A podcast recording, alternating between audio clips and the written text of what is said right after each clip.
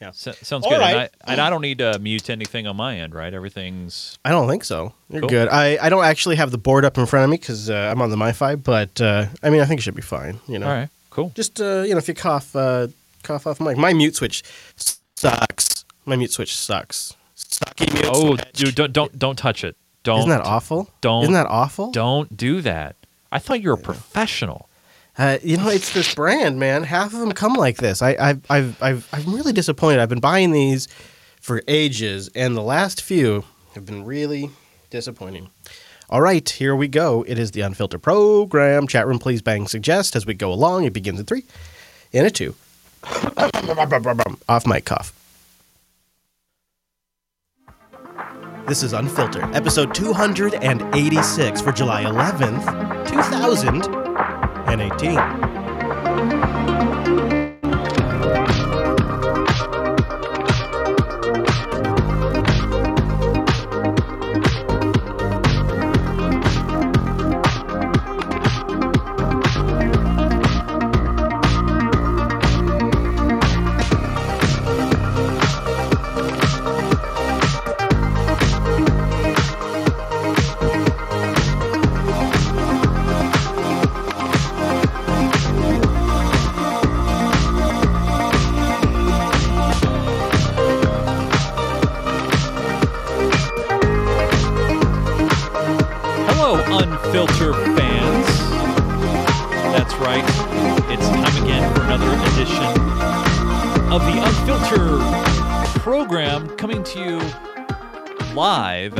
Record this in two different places, as you've heard from that special music that we only play when we're doing a special remote version.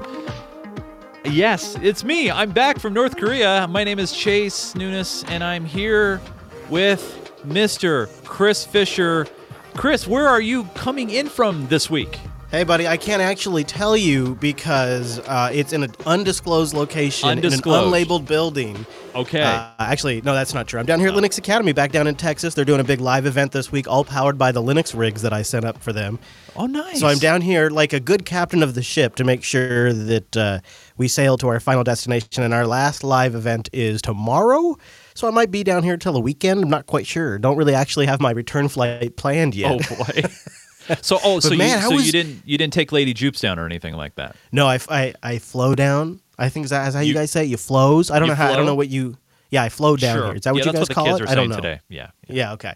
Anyways, uh, but the, who cares about me? You just got back from North Korea. That's yeah, huge. North Korea, Syria, Iran. I, I did the whole Pompeo tour. Uh, it worked out Nice. very well. No, actually, so it was. It, it's been a crazy couple weeks. Uh, actually, good positive couple weeks. Uh, so last week was the Fourth of July, uh, which I celebrate. Uh, my wife and I we got married on that day. Our wedding anniversary is on the fourth, and then the week before that, uh, she was actually gone out of town for a while, and so she got back and uh, got to spend some time. So. I'm definitely back in the saddle. Definitely been keeping an eye on things that have been happening both home and abroad, and uh, looking to talk about things uh, from from my perspective as I as I try to spin here on this show. And Yeah. uh, Well, and- I like it. out. And now you've got that worldly view that you can share with us. I do. is- Well, you know, um, Kim, he says hello. Yeah. Um, and he says he listens to the show Yeah. every week. Yeah. Tell him to read my damn telegram. Then what a jerk. well, you know, uh, he's he's being careful with Telegram these days. You know. Yeah. Well, just- plus he was out looking at potatoes earlier, so he's been pretty busy. He's he been- has no time to talk to anybody. So what do you what do you say? Maybe we warm up a little cyber. You want to little cyber a little bit? Yeah, sounds good. Yeah. Microsoft is saving you from the cyber so hard you don't even know you're under attack. A real war being waged and fought in cyberspace, targeting the U.S. and its allies, you and me. If you're still thinking of hackers as 20 somethings operating in a garage or maybe a criminal gang in Eastern Europe, yes, Yes, be scared of both of them. in the garage. Yeah. be scared. criminal gang in Eastern Europe, yes, but experts say the most successful attacks today require the kind of sophistication that can only be provided by nation states. You know, phishing emails. Only nation states can pull off a real good looking phishing email. Oh, that's not true. I know, I know, not at all. But that's So like what true. all of this is always talking about. All of these sophisticated attacks have not been all of that sophisticated, really. They've been pretty basic. And that's why it's always been kind of hard to believe some of the official narratives because it's it's just totally possible that anybody could pull that stuff off. And they're not going to say anything in this clip that'll really make you think otherwise, but they're sure going to make it sound scary. The 24 7 scale of the global cyber war is so big it's hard to fathom. Oh. One out of every 130 emails today contains malware, with 167 million malware attacks every 24 hours. Now, they never tell you what is defined as malware because it's possible that a tracking URL could be classified as malware depending on what your descriptors are. Oh, because yeah. you have to think about how are they generating these, right? They must be generating these from edge device metrics, you would imagine, like Yeah. antivirus and things like that. Makes sense. Total makes sense. And so every time it stops and blocks something, that's probably a metric. Out of every 130 emails today contains malware, with 167 million malware attacks every 24 hours, 4,000 ransomware attacks every day, 30 million fraudulent login attempts. And that's just targeting Microsoft's cloud and platforms. Every tech giant is under similar attack password fraud, phishing emails, malware attacks, denial of service. None of not a single one of those is a sophisticated nation level attack. Like here's what I consider a sophisticated nation level attack. Stuxnet. That's like Yes. the top of the Yeah. pile, like very sophisticated. Correct. Did you feel like anything that he just listed there was a sophisticated, only a nation state could pull it off kind of attack? Absolutely not. I know. Of- of- I mean, th- this is stuff that I mean, you and I, and probably most of our audience sees as commonplace. See it all the time, and and then you know, oh, and also like stuff that you even download legitimately, and they try to sneak that stuff in. You know, like when you click Oh, next yeah. and you think you Oh, yeah. are moving next, but you're really allowing things. Like oh yeah, this stuff like an ask toolbar or something like that. Exactly. yes, happens all the time. A real war being waged and fought in cyberspace, targeting the U.S. and its allies. So we're all getting targeted. It's a real war. Remember that. It's a real war. Yep. The 24 7 scale of the global cyber war is so big it's hard to fathom. It's hard to fathom because we're tracking every metric, including And- emails with tracking links. And the more you type on that keyboard that we're hearing, the my God, that is annoying. Hackers. Um, I, I know, the, but the more you type, the more you know it's serious. Right. Especially if it's uh, like furious typing. That's right. Terror attacks every day, 30 million fraudulent login attempts. And that's just targeting Microsoft's cloud and platforms. Every tech giant is under similar attack password fraud, phishing emails, malware attacks, denial of service. Sophisticated automated programs that today are often run by hostile governments, Russia, China, and North Korea among them. It looks like the entire U.S. is under attack. Where there's more individuals, where there's more financial gain to be had, that's where you're going to see the concentration. That's Julia White, Vice President, Microsoft Cloud Security. Those attacks that happen every single day, our customers don't see them because we've stopped them. Ooh. Oh, That's, that's the that is I feel literally safer the, already. that's the same argument for all of the surveillance and Yep. anti-terrorism efforts Yes. of the entire government. Virtual The reason we haven't had another 9/11 is because we've stopped them all. It, it, it's, ha- it, I, I'm laughing because it's like, yeah, okay, you're technically telling the truth. Well, it's like trying to prove a negative. Like right. you can't. Yes. It's impossible. Yes, absolutely right. Yes. That's why that's why we got to think about the kids. We got to train the kids. Oh, that's right. I was waiting for the kid argument to pop up here. Yeah, we need cyber warriors, and the only way to do that is to get the kids fired up about the cyber. Well, Yes. 300,000. That's how many cybersecurity jobs need filling in America right now. But here at home, USF is now training some young recruits. And this morning, ABC Action News reporter Sean Daly takes us to cybersecurity summer camp. We got it, we got it, we got it, we got it. This camp was his parents' idea. What? In just a few years, more than 2 million high paying cybersecurity jobs will need filling in America. That's why Merrick Cicello, a junior at Strawberry Crest High School, is here. I grew up in a, in a tech family. It was kind of my parents signing me up, but This week in Ybor City, high schoolers from all over Tampa Bay are going to cybersecurity summer camp. These kids are so screwed. They are so screwed because this is like going to be the fastest area that I think collapses in the IT field. Because Oh, a you lot really of this, think so? Oh yeah, I think it's going to blow up for years. So it's got a good, Short term future. it's got a yeah, like a good another solid ten years, I bet. Uh, but these kids are, that are going out there are looking for careers, right? So because they're in high school. Now, I Uh, I would hope that you know when they talk about. I think there are some areas that of, of this kind of cybersecurity that would be helpful. You see a lot of companies out there that don't really treat it as seriously as they should. You know, when it comes to like firewalls and you know Sure. intrusion protection and things like that. So, uh, you know, I wouldn't say it's all bad, but to- No. to, kind of float these kids, or and- even and- just be more aware of like good practice, uh, password management, Yes. and things like good that. Good operating procedure, absolutely. Yeah. But to to feel like this is like they're trying to make it bigger than it is, it, it doesn't feel like it needs to be.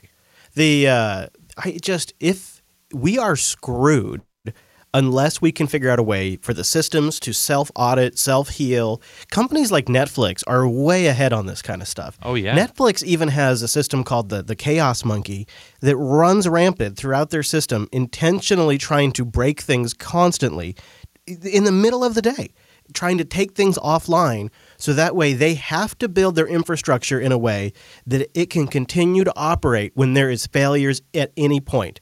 And it is this it's this really forward-thinking design to how to build a network and they have this great technical blog where they talk about this stuff.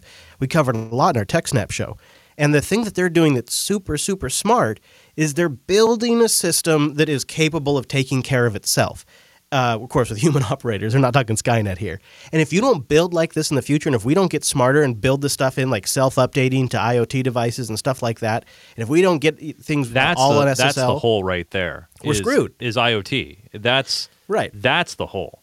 I think if this industry doesn't figure this shit out in the next 10 years, uh, we're going to be in a whole different world of hurt.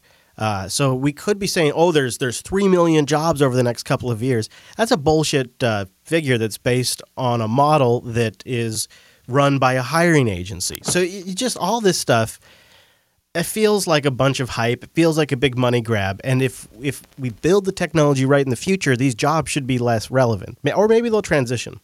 I don't know. But Well, uh, I, I think I, I I think some uh, some of those skills and some of the things that are done are definitely transferable.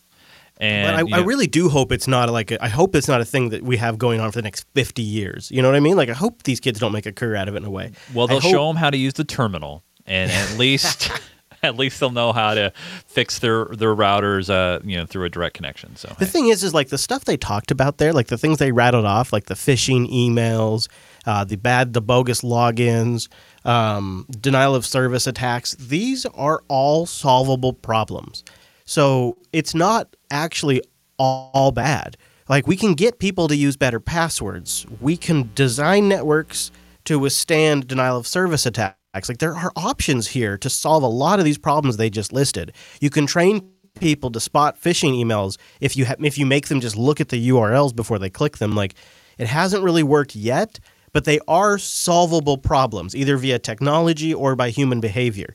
So Yeah. we're not we're not as screwed as the media would lead us to believe. No, I, I think we're getting better. I, I do agree, though, that some of the attacks are getting a bit more sophisticated um, and a little bit more crafty. But I agree. It really comes back to education. Uh, it also comes back to training and just putting in the investment that some of these companies lack in, in actually protecting their infrastructure. So, yeah, it, it's it's a multifaceted approach, as they say. Chase, I don't know if you've unpacked your critical listening hat yet, but I want you to put it on and listen to the CNN clip that I grabbed um, 30 seconds before I went on air today. It is so packed full of fear and hype. Um, here's the long and short of it a company back in 2015, a Russian company back in 2015, had an app that had basically the same permissions model as the Cambridge Analytica surveys. And CNN is taking that actual fact and taking it to the level of US, US citizens have been hacked. This is a brilliant piece of CNN propaganda. We have breaking news tonight on Russian interference right here in the United States through Facebook. Information on millions of Americans potentially in the hands of intelligence, the Kremlin. Whoa, so we go from a company that had a survey on Facebook right to 11. Our senior investigative correspondent Drew Griffin is here. Uh, Drew, uh, you've done extensive reporting on this. Tell our viewers what you're learning.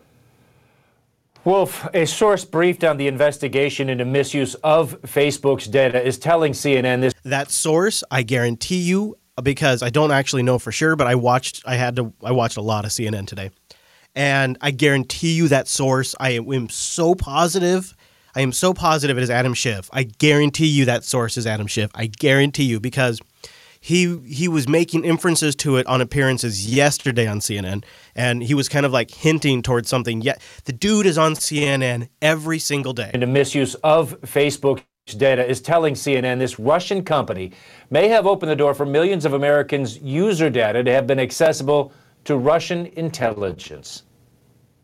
Mail.ru, a Russian internet company, developed hundreds of apps through Facebook, which up until 2015 had the ability to download personal user information and the personal information of all those users' friends. A source tells CNN Mail.ru, which claims to have only tens of thousands of users in the United States, would have had access to the data of millions of Americans who were friends with those users. And that scooped up personal information was almost assuredly scooped up by Russia's intelligence service, the FSB. Almost assuredly, almost assuredly scooped up. They don't know. See, that's There's no evidence, so that but it's that, almost assuredly. that's the problem that I have an issue with because I really feel that some news organizations like CNN, and I, and I think a lot of news organizations are guilty of this, is you need to put out the facts uh, and source them. And, you know, when he throws in the assuredly or you know, almost positive or we're pretty sure, that is how you just feed into that, that misdirection fire. hype machine. Yeah. and, it's it's like if it's real, it, it hurts no one because this happened back in 2015, right? So if Right. this is real, it hurts no one to wait a day or two to source that to get another source, right? Just get It a source so you can quote it instead of saying, "Well, we're pretty sure," to say, "We're sure. damn sure." Yeah. we're- we- Imagine if you were. Yeah. Imagine if they were contributing actual, testable, verifiable investigative journalism to this case. Imagine for a moment here if this clip was different and everything that CNN was telling you right now, they had confirmed with three sources and their own investigative journalism. So you knew this was like some rock solid shit and everything they were saying was 100% legit Correct. it would be huge, but just listening to it, you know that's not the case. So your brain sort of like recategorizes it as not as big of a deal. But uh, they continue on. You hear some more logic in this clip. It's it, it gets even better. and that scooped up personal information was almost assuredly scooped up by Russia's intelligence service, the FSB, according to former U.S. Deputy Assistant Secretary of Defense Michael Carpenter. So they bring in this guy who's retired now. He no longer is an employee of the government. He's like, yeah, it's possible. So Mail.ru is a large Russian company. Uh, it has to abide by Russia's laws. It has to do what the intelligence services demand of it. Sort of like Google, kind of like Sure. Microsoft. Microsoft, yeah, Yahoo, any of it, yeah. AT&T, national Yeah. security letters up the wazoo. Like everything he just said right there is 100% applicable about companies in America. Abide by Russia's laws. It has to do what the intelligence services demand of it. And in this case, they demand that they provide access to all of their data. So, in, i using this logic, Russian media could report that any U.S. based company has close ties to the government and has likely handed over all information to the government, and they may be right. It's that is that is what they are using for the entire premise. Abide by Russia's laws. It has to do what the intelligence services demand of it. And in this case, they demand that they provide access to all of their data. All of that has to be available to the Russian intelligence services. So That means if you were on Facebook, So uh, what I was going to say though, one thing to add uh, on top of my little diatribe that I just had there, it's not to say that it isn't conceivable or possible or strongly, you know, it, it, it looks like in that direction that Russia is probably involved here. But to to come out and just make the assumptions, even though all signs are pointing to that, when it comes to journalism and news, I, I, I always thought that you know, hey, you know, you you get all your facts in a row, and you know, and basically here's what the presenting instead instead of the assumption side. Yeah. and that and that's the part that I think we all get in kind of trouble with. I'll tell you what I think is going on. Of course, what do I know? But Yeah, what do we know? Here's what you know. Watching a lot of these hearings on C-SPAN, one of the things that will happen a lot as a justification for action is they will hold up a, a, like a printout of a CNN.com story or a newspaper clipping from the New York Times, and it'll usually be something that happened months ago. and they'll say, Here are several media outlets that reported on the incident at the time. And it's after some time has passed, so it's kind of out of our collective memories a little bit. It's, you know, it, the, the news cycle's moved on for 90 days or so. And they'll use that as evidence that can be submitted in the public record that these media organizations reported on it. So if you're a politician that is planning to say, reinvigorate the uh, Senate intelligence investigation of the Russia um, collusion, and you're Adam Schiff, and you're trying to get that revitalized after the Republicans walked away, you start planting this stuff out there that's like, look at this. This is related to the election too. They were doing data collection. We need to get this thing going again. We ju- we need to justify our resources. The Democratic side of the Senate Intelligence Committee's investigation panel has not been dismantled. They're all still there. They're all still collecting a paycheck. They're not doing much right now, but uh, they're all still meeting and they're still punching the clock. And I think Schiff is trying to get that thing going again. Um, that's why he's been on CNN every single day this week. That's why he leaked this to CNN. Again, this is all Now- my bacon. Now, I know I know you're good friends with Adam. Yeah, And I- I really, really, really, really good friends, and I've had to watch him a lot this week, so it's I know, been great. I know you've been able to watch him a lot, and you guys have been exchanging messages on Twitter, and I know that you are a huge fan of what he's doing. That being all said, and I know this may shock some, and maybe it won't shock others, but I mean, honestly, I don't like how the House and the House panel in general handled the Yeah. investigation. Period. Yeah. and you know, um, Uh, on some of the, the Republican side of things, things were not investigated fully as they should have been. And some people were not interviewed as they should have been. And to me, I, I really wish that was this was truly like and I know we have the, the big Mueller investigation, but some sort of independent way to do this without the politics involved because that is it clouds a lot of it and it creates a, a, a form of bias especially on the woody side of course because all he's he's focused on is anything bad that he can find nothing that could potentially look good uh, for the president for that matter. So it's for me it's that's the most frustrating part is that yes i want to see more investigation. Yes i want a complete answer but not at the sake of politics and I, that's why i feel woody is what what he's doing here So Woody is the biggest political player of them all. That's why I think that thing was rotten to begin with. You see, the Yeah. thing, the, the, the perspective to have about Adam Schiff is he wanted to be the head of the CIA. He wanted that, and he couldn't get it. The political environment wouldn't let him. He wanted to be Secretary of State if Hillary Clinton won. That's why he protected her over Benghazi. That's why he tried to suppress the information about our tarmac meeting. He was her political interference runner the entire time. And so he, he ended up having to settle for the chairman of the House Intelligence Committee because he couldn't get CIA director, he couldn't get Secretary of State, he got screwed around on other deals. His girl didn't get into office, and what he ended up with was this massive compromise, and he's trying to build up more political power again. Uh, that's why I, I don't trust him at all. And anything he does is for politi- his own political benefit. It's it's He's a slime ball. and and not to to throw a misdirection out there because I'm honestly I'm really trying not to do that, but a lot of them that's all they're trying to do is is save their save their face or the ones that are retiring both Democrat and Republican or like they're not running for reelection then it feels like truth comes out. Then it feels like oh they have nothing to lose. And so now they're really going to say what's on their mind because they're not caring about you know uh, you know votes or or money or anything like that. And that's that's what pains me about this whole freaking situation is is just one continuous uh, drive into a uh, a wedge in, into how we are, uh, and that's that's the part that frustrates me about this whole freaking thing. The other thing, the other, just to just to just to really make my point, to sink my point in about what a d bag, what a dirt bag Adam hey, this Schiff is your friend, man. This is your friend. Be nice. Going back in time, do you remember we were doing this show when uh, when there was the attack in Benghazi and Hillary came out and said it was because of a YouTube video? Oh God, yes, I remember that. Yeah. The the individual in Congress who tried to block that coming out that they knew it was never a video was Adam Schiff.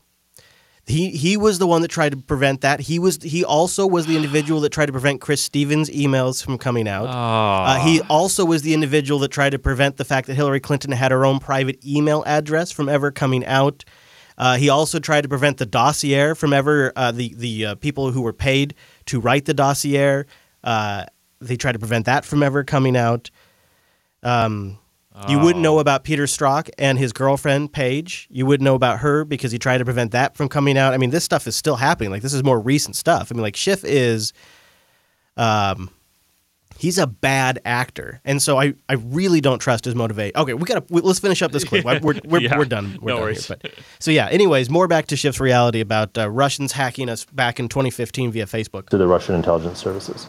That means if you were on Facebook before the end of 2015 and connected to anyone who used Mail.ru or its apps, the Russian government could have had access to your personal information, including your name, gender, birth date, location, photos, and page likes. Mail.ru denies gathering Americans' private information, saying in a statement, We have not collected data on any Facebook users other than for the purposes of in game mechanics. No matter, James Lewis with the Center for Strategic and International Studies says Russian intelligence would be very interested. Hmm. They would be totally. They'd love it. They'd love to have it. So it must be that. Um, and there was also, uh, did you hear about this other uh, Russian linked uh, small batch Putin private reserve uh, poison attack? On Monday, the 2nd of July, due to concerns over the symptoms both the man and the woman were displaying, samples from both patients were sent to Porton Down Laboratory for analysis. Following the detailed analysis of those samples, we can confirm that the man and woman have been exposed to the nerve agent Novichok, which has been identified as the same nerve agent that contaminated both Yulia and Sergei Skripal. Now, The latest is this the when they Yeah. say the same agent because that can be taken interpreted two different ways. So it's if they're thinking it was something that was discarded in a waste bin that had been eh, that had Right. uh, had gone somehow from the doorknob to a park bench to this thing that was in a waste bin from a park. Th- I don't buy any of this actually because they they shut that whole park down. They went through everything. Right. Um, didn't they? I thought they used like chemical sniffing dogs. You know, Yeah. because obviously dogs can track that stuff better than you and I could. But when Yeah. they say the same, I guess they actually mean the actual same chemical, do. not not ne- necessarily the same chemical that was used. Or this I think the they same. actually even mean the same batch. that's they what that's what I not. meant. Yeah. Thank you. Yeah. Um, and uh, boy, again with the sloppy timing here, like Putin needs to be a little clever. I mean, right before NATO summit, right before his private summit with uh, Trump, seems like really bad timing. Or or, or you mean uh, Chris? Uh, uh, an interesting coincidence. Yeah, yeah, yeah. Yeah, I'm sure it's all a coincidence. Yes. Uh, you know, the thing is, is um, I I was watching, like I said, a lot of CNN, and I caught a moment every now and then. I catch these, and I think to myself, I think maybe for a second they're becoming a little self-aware over at CNN. I think they're slowly realizing that they have zero impact over the larger U.S. public. Here's CNN's Silver Fox, and he's a little worried about uh, not not Cooper, the other one. He's a little worried about America's focus because they apparently Is this Wolf? It's got to be Wolf, right? No, it's you mean? another Silver Fox. The other Silver Uh, Fox. I think his name's John. Oh, okay. Um, oh, that guy. he- yeah. yeah. Touchscreen John. Yeah, touchscreen John, exactly. Yeah, he's he's standing in front of the touchscreen in this clip too. By the way, I apologize if you're watching the video going, "Where's the video version of the clips?" I'm remote on a MiFi, so we can only do the audio of the clips because I'm running from my machine today. Um, so uh, we we wanted to get the essence and the spirit of the show and get it out, but we didn't have video of the clip, so apologize. I meant to address that earlier in the show. Anyway, so the Silver Fox is standing in front of the touchscreen, and uh, he's concerned because he was watching Jeopardy, who are supposed to be the smartest of the smart, and they don't know the basics about the Russia investigation. And I'll take Russia meddling for a thousand, Alex. Only the smartest of the Oh. smart get to be on Jeopardy, right? So, what does this little exchange last night say about the nation's focus, or lack thereof, on the whole Mueller Russia meddling and collusion investigation? Focus means watching you. In 2017, this ex national security advisor pleaded guilty to lying to the FBI. It's Michael Flynn, National Security Advisor. Suzanne. Who's Kelly? No. Steve. Who's Gorka? No. I would bomb on Jeopardy, but I'd get that one right. The answer? Who is Michael Flynn? When we come back, the president on the road last night. Yeah, so they're a little concerned about America's focus, uh, uh, but I haven't forgot about uh, your good buddy, My friend. Paul Manafort. Uh, This Ah. is an interesting one. Um, they they his lawyer was uh, uh, Uh, filed a concern about his security if he was moved, and so I did a little digging. Here's the setup. Just moments ago, Paul Manafort's lawyers say they are, and I'm quoting basically their arguments, worried about Paul Manafort's current safety behind bars, a serious thing for any lawyer to file. The context is that earlier today, a judge was ordering Manafort to be moved to a new jail as he awaits his much anticipated trial, which that itself might seem like a win for Manafort's team. His lawyers have been arguing the current jail was too far away for their preparations. But now, they have apparently changed their minds. Here it is. Moments ago, Manafort's lawyers asked the judge to let him stay where he is, saying moving could risk his safety. Quote, concerns about his safety. Also Yeah, here's what's going on. Yeah. So uh, they were able, they were trying to say he didn't have access to information as a delay tactic, but then um, Mueller's office released logs that showed that he was going to a separate room that had a laptop and Yep. uh, and uh, information where he could do prep, and he was meeting with lawyers a couple of times a week. And so they started the process to move him to a less VIP style prison. And then his lawyer said, "Oh no, no, no, no, no, it's fine. Now we're worried if you move him, he he won't be safe. Yeah, yes, safe. That's what we're worried about." Did, did you But- hear, by the way, how he was getting around some of his email restrictions? It's No, fascinating. So, so he was only allowed 15 minute conversations with his lawyer at a time. However, he could have as many as he wanted, but he was also restricted on the amount of emails that he could send and receive. And so, what he did to get around the restriction in, uh, is he would have a whole bunch of emails ready to go to be sent, but then he would disconnect his, he would unplug the laptop and so they would be in the pending send or you know sending folder but it wouldn't send until the lawyer who picked up the laptop would plug it in on the other end connect it to the internet and then boom everything's emailed in that was back queued um, i mean he's been doing for a guy that is supposedly innocent i'm just saying for a guy that's innocent he's doing a lot of shady things yeah. Uh, so there's also another story. I'll have a link in the show notes. I don't have any audio on it, but Manafort uh, is so screwed. Uh, it, it, Yeah. it, I, I have a link. Uh, it, appears that um, Bob Mueller, your buddy, Bob, Bob, your your good buddy, my, my, my good uh, he has filed for 100 blank indictment checks. I guess that he files for them. So he has requested 100 blank indictments in Paul Manafort's case. So the people around Manafort are going to be dropping too. So that is uh, huge. I don't know why. There, there'll probably be it'll probably be on the evening news tonight. There'll probably be stories about it tomorrow. Uh, or that link I have is bogus, but I'll have a link in the show notes, and it says that he's requested 100 blank. That doesn't mean he's going to indict 100 people, but it means he wants the leeway to, I guess.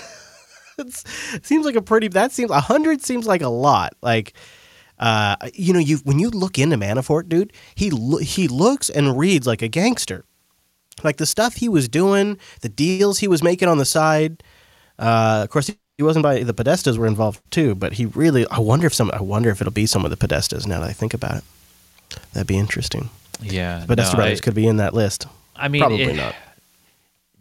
Do you think uh, Manafort, if if everything does happen and it finally goes through the trial and he gets sentenced, do you think he's going to get a pardon? No. Really? Yeah, that would be too politically cost, costly for Trump. Uh, I think you know, as long as as- if Manafort can fall and it doesn't touch Trump, I think he'll let him fall. Yeah, Yeah. yeah. I mean, I mean, yeah. I, I, The I guess question you should I be asking is, what about Michael Cohen, right? Because the fixer.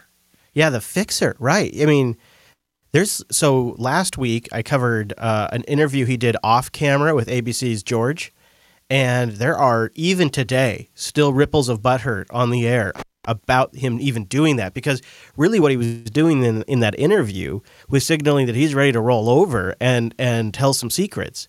Um, that's massive because I guess what it means maybe in the back channel is that Trump said, no, you don't get a pardon. Here, this is the judge saying that this is a bad idea for Cohen to go talk to any investigator. He says it's bad for Trump, it's bad for Cohen, but it's mostly bad for Trump. Judicial analyst Judge Andrew Napolitano. So he went from taking a bullet to taking an interview. Right, right. I don't I don't know why he would do this. I can't imagine his lawyers would want him to do so. There's no good that can come from somebody who's under a federal microscope. He's not a subject of a criminal investigation like the president. He's the target of a criminal investigation. What he means by no good, it's like uh, it's like how you you know you have the right to remain silent. Um, anything you say can incriminate you. Anything you don't say will won't incriminate you. So just shut up when you're under investigation. Yeah, That you means don't have he's to very- talk. Yeah, no, yeah, exactly. I mean, you can you can just wait to trial, um, and that's that's you know you don't have to. I mean, at this point, I mean, what good is it? Unless you're playing a game, right? Criminal investigation like the president. He's the target of a criminal investigation.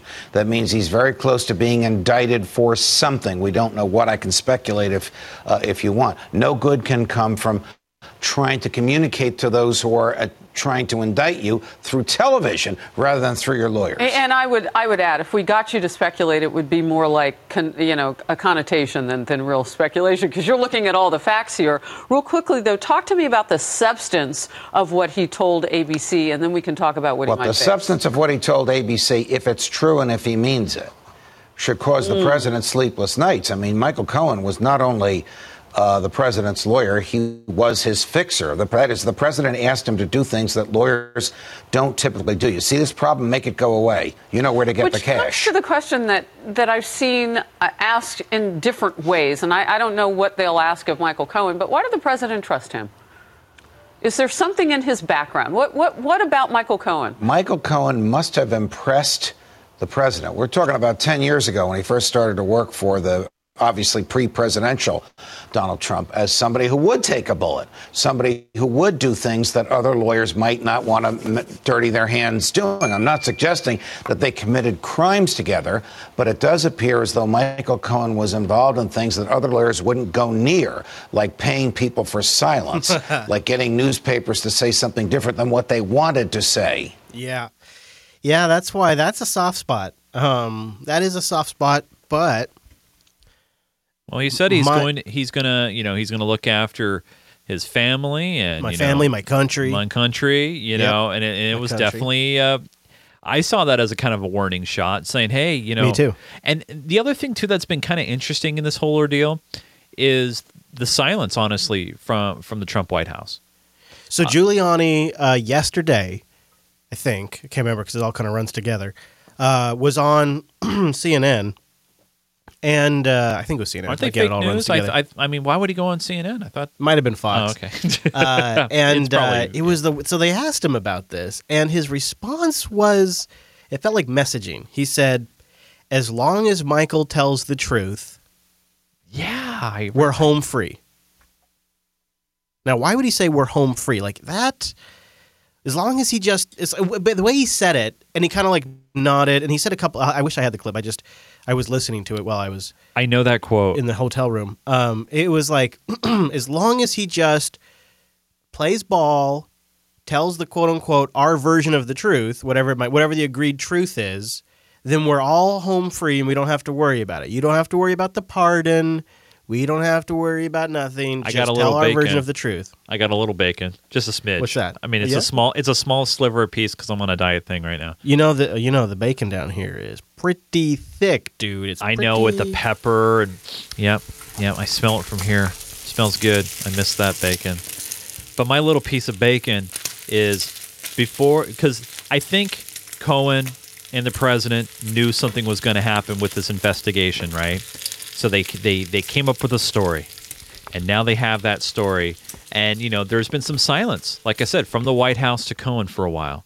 And you know, what happens when no one talks to you that you know you you're very good friends with, close? You start to think thin? maybe they're turning on me. you start to panic. You start to freak out a bit, and then you sit down with George Stephanopoulos, And you start trying to maybe apply some leverage. right. And, and so Giuliani, so so Trump said, "Hey, hey, Rudy, get on TV and, and give them the coded message." And the coded message is, "Hey, as long as you tell the truth." And, and I'm putting my emphasis on this. The truth, meaning our secret story, everything's going to be fine. You're home free. I could see that. All, all I could agree with almost all that, except for I could see that just being what Giuliani does without ever talking to Trump, because his job is to fix this without getting Trump in trouble. So I could see him taking that initiative too. Yeah. If to me, it feels like this doesn't happen unless there's some conversation on the back end that says you're not going to get a pardon. Yep. And then when that you're not getting sorry Johnny, you're not getting a pardon or sorry Michael actually. You're not getting a pardon.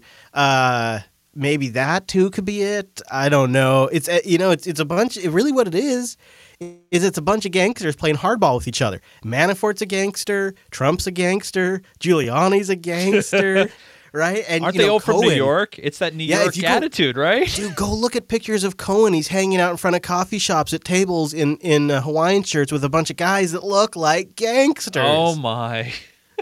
It is they, they look like stereotypical gangsters. Hmm. And now these gangsters are trying to hit each other in the balls. Is basically I think what's happening. yeah.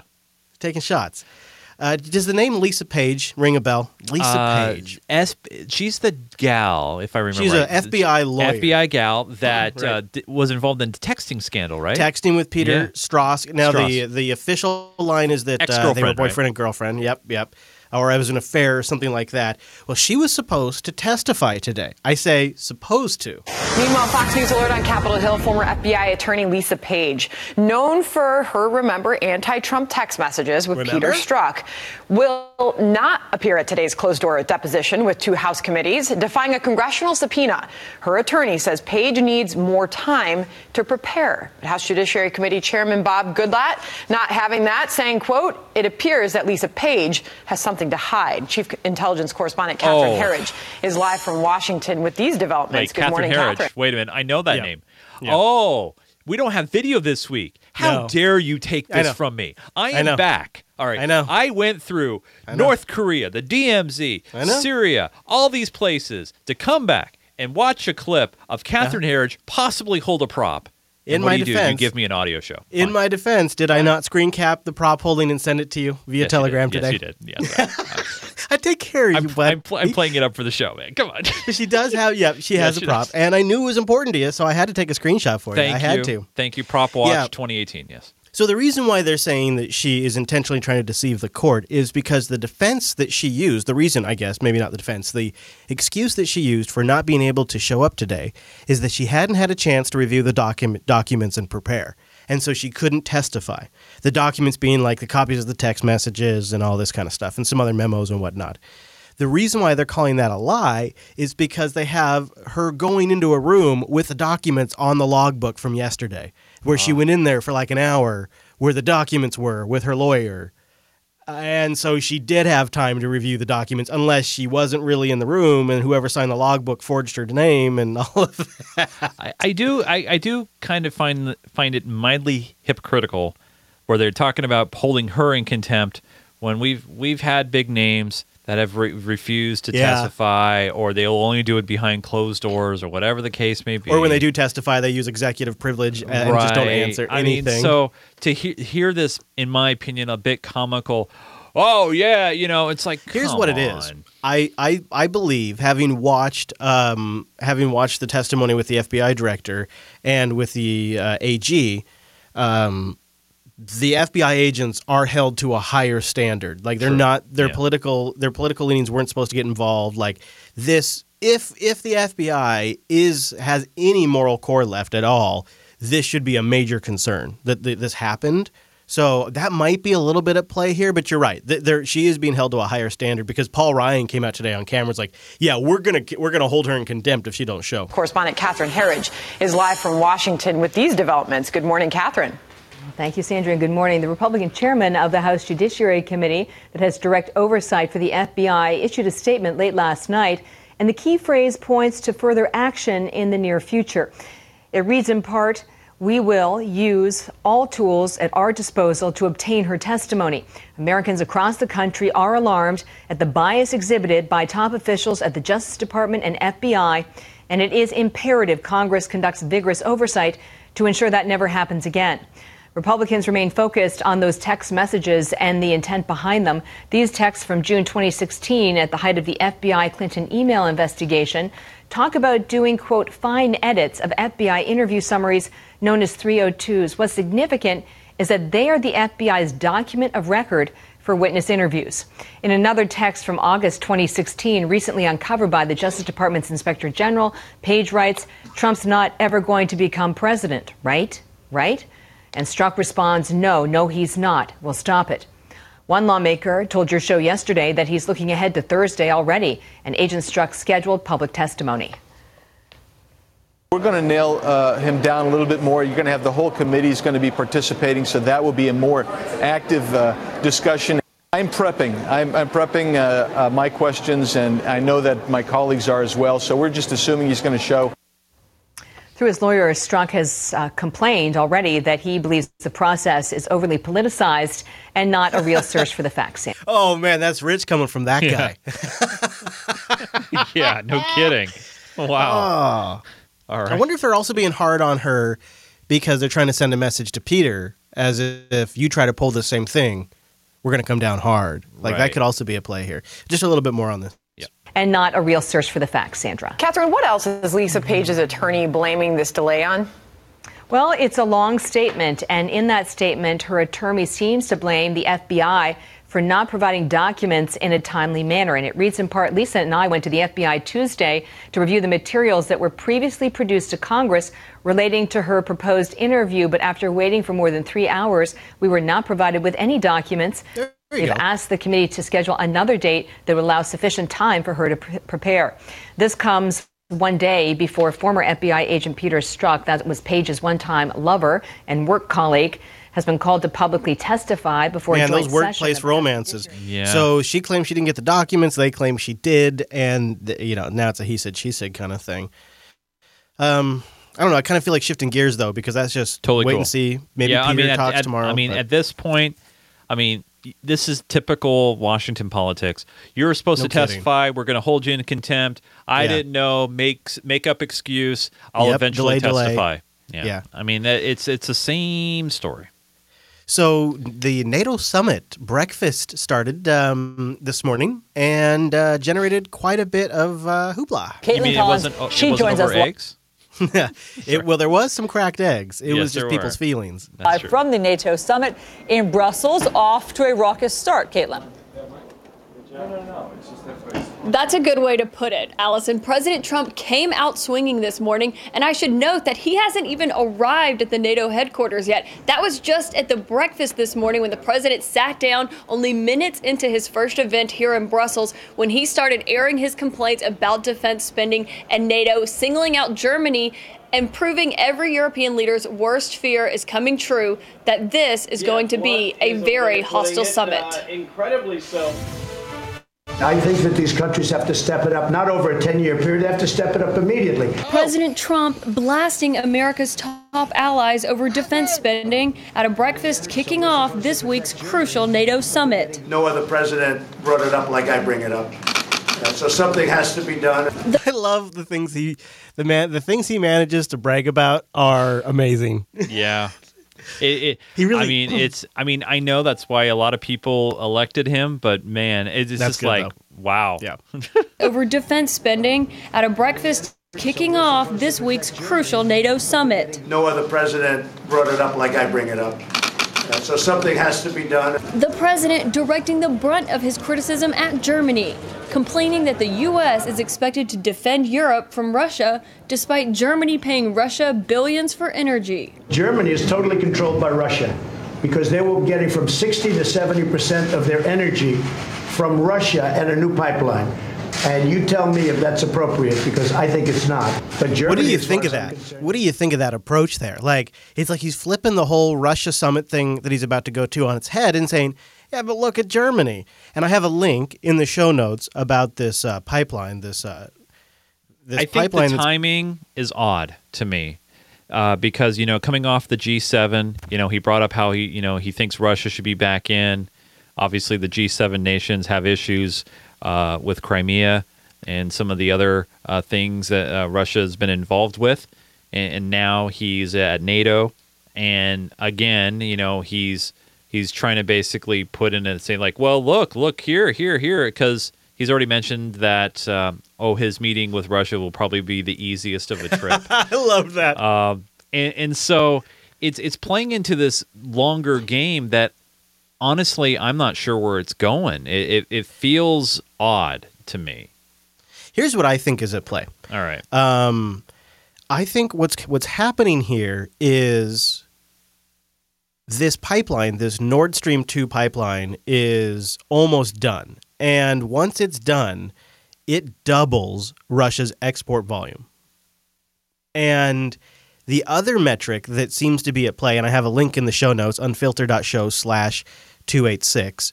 The other factor that seems to be at play here is Europe's supplies of oil are dwindling and they're expected to gradually disappear over the next few decades. And as they dwindle, they're increasing their buy from the major energy suppliers, and the U.S. wants in on that market.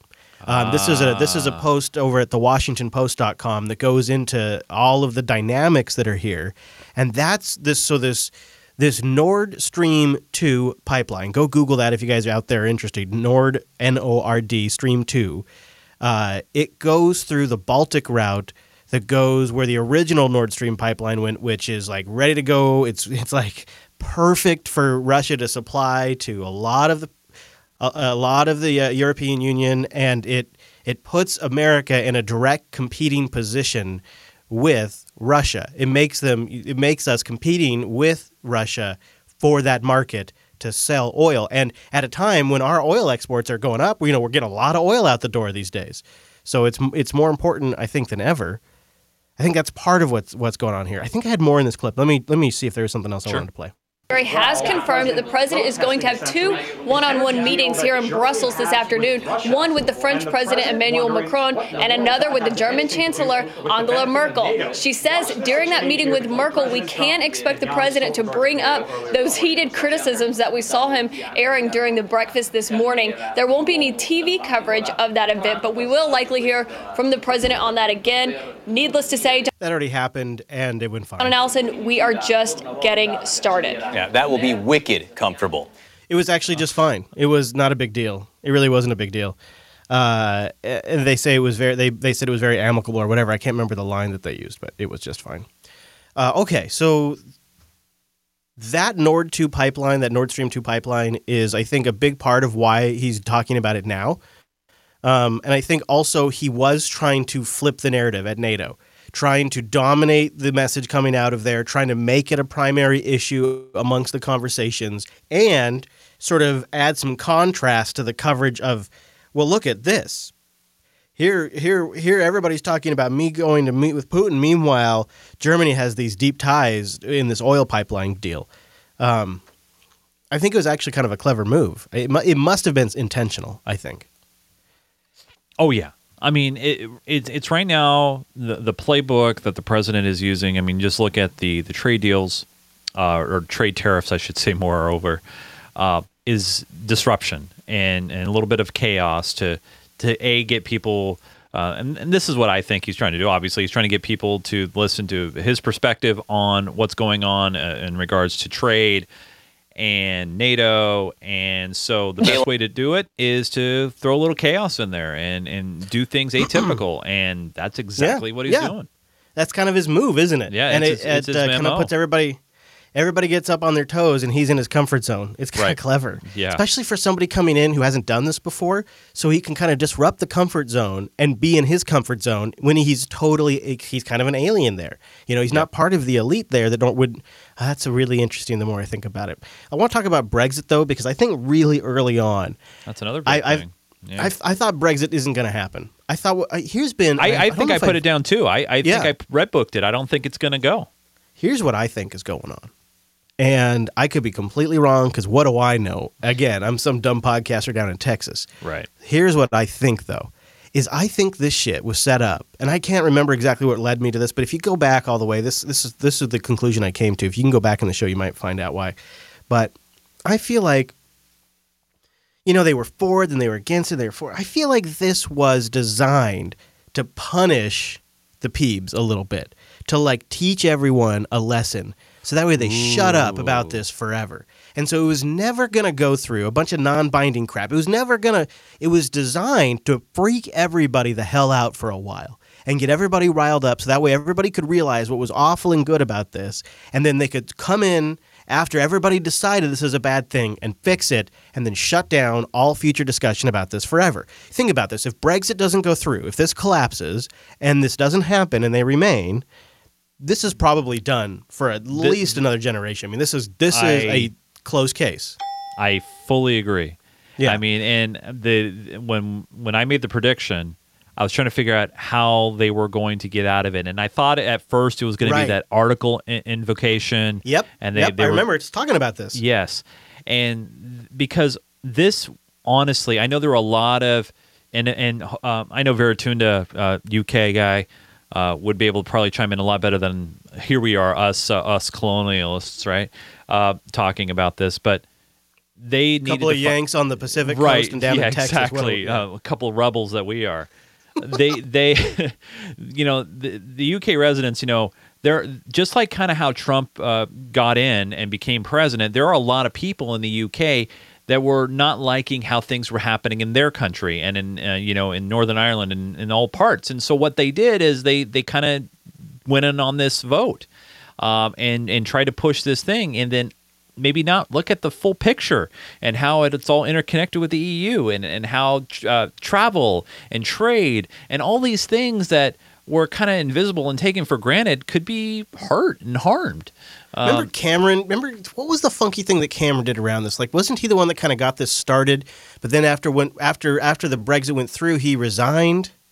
well, it was one of those things where uh, since Feels like it's forever ago now. Because he like he wasn't the like uh, after that point his, his he lost uh, the uh, prime ministership or whatever that is. Uh, I forget what happened. We should probably stop. We- We're just Yes. digging ourselves in yeah, a hole. We're, but and, and then I the- will you know, try and then the Yankees won or something. I don't know. I just no, I'm just kidding. I will. Yeah, I will try to absorb the uh, the uh, copious amounts of corrections we get because I have not. I, I basically once I saw this all going on, I sort of stopped following it very closely because a it doesn't impact me, and b it's kind of like I saw the writing on the wall, and it feels like it's just beginning to chip away. In the UK, the British Foreign Secretary Boris Johnson has quit.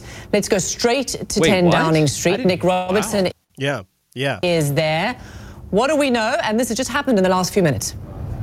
Absolutely, Robin. Uh, hot off the press, if you will. Interestingly, no sign of the Prime Minister. The Prime Minister was expected to leave here round about now to go to Downing Street to brief uh, Parliament on what she thought she had agreed with the Cabinet on the next steps on Brexit at that sequestered meeting at a country house in Chequers on Friday. Um, this morning, uh, or over hours last night, David Davis, the Brexit Secretary, resigns. The question was, would anyone else go? A junior minister went with him.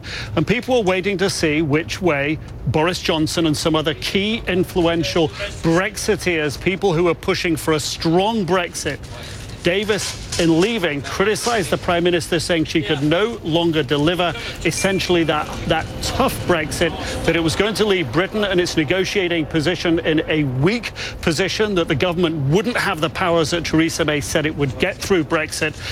So Boris Johnson now resigning will come as a double hammer blow, but it will ring so much louder than that blow of David Davis leaving. Why? Because Boris Johnson has been a very big figure in opposition to Theresa May over the course she has been taken on Brexit. He Yeah. is a fig- I feel like this is uh, the beginning of the end of any kind of Brexit with teeth.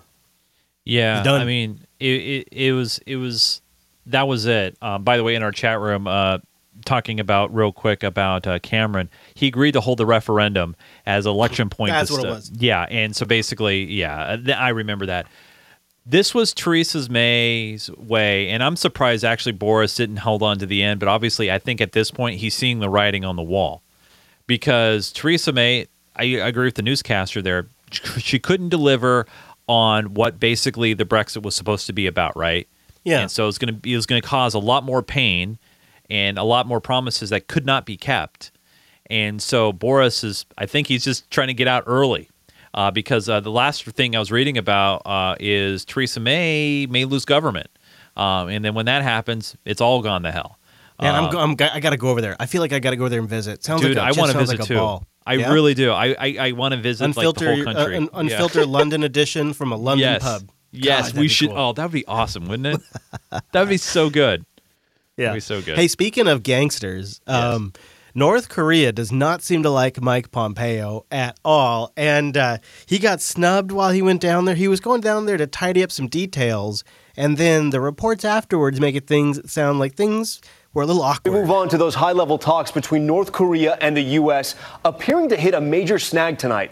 North Korea slamming talks with U.S. Secretary of State Mike Pompeo as deeply regrettable and cancerous, accusing Washington of making gangster like demands. Those are their words on its nuclear weapons program. But Pompeo characterizing the two days of talks, quote, as productive. ABC's Tara Palmieri reporting from the region tonight. There were signs of trouble for Secretary of State Mike Pompeo when the latest nuclear negotiations started off with the most innocent of questions. He was asked if he slept well. Thank you for the accommodation. But the question was merely a setup for this shot across the bow by counterpart Kim Young Chol.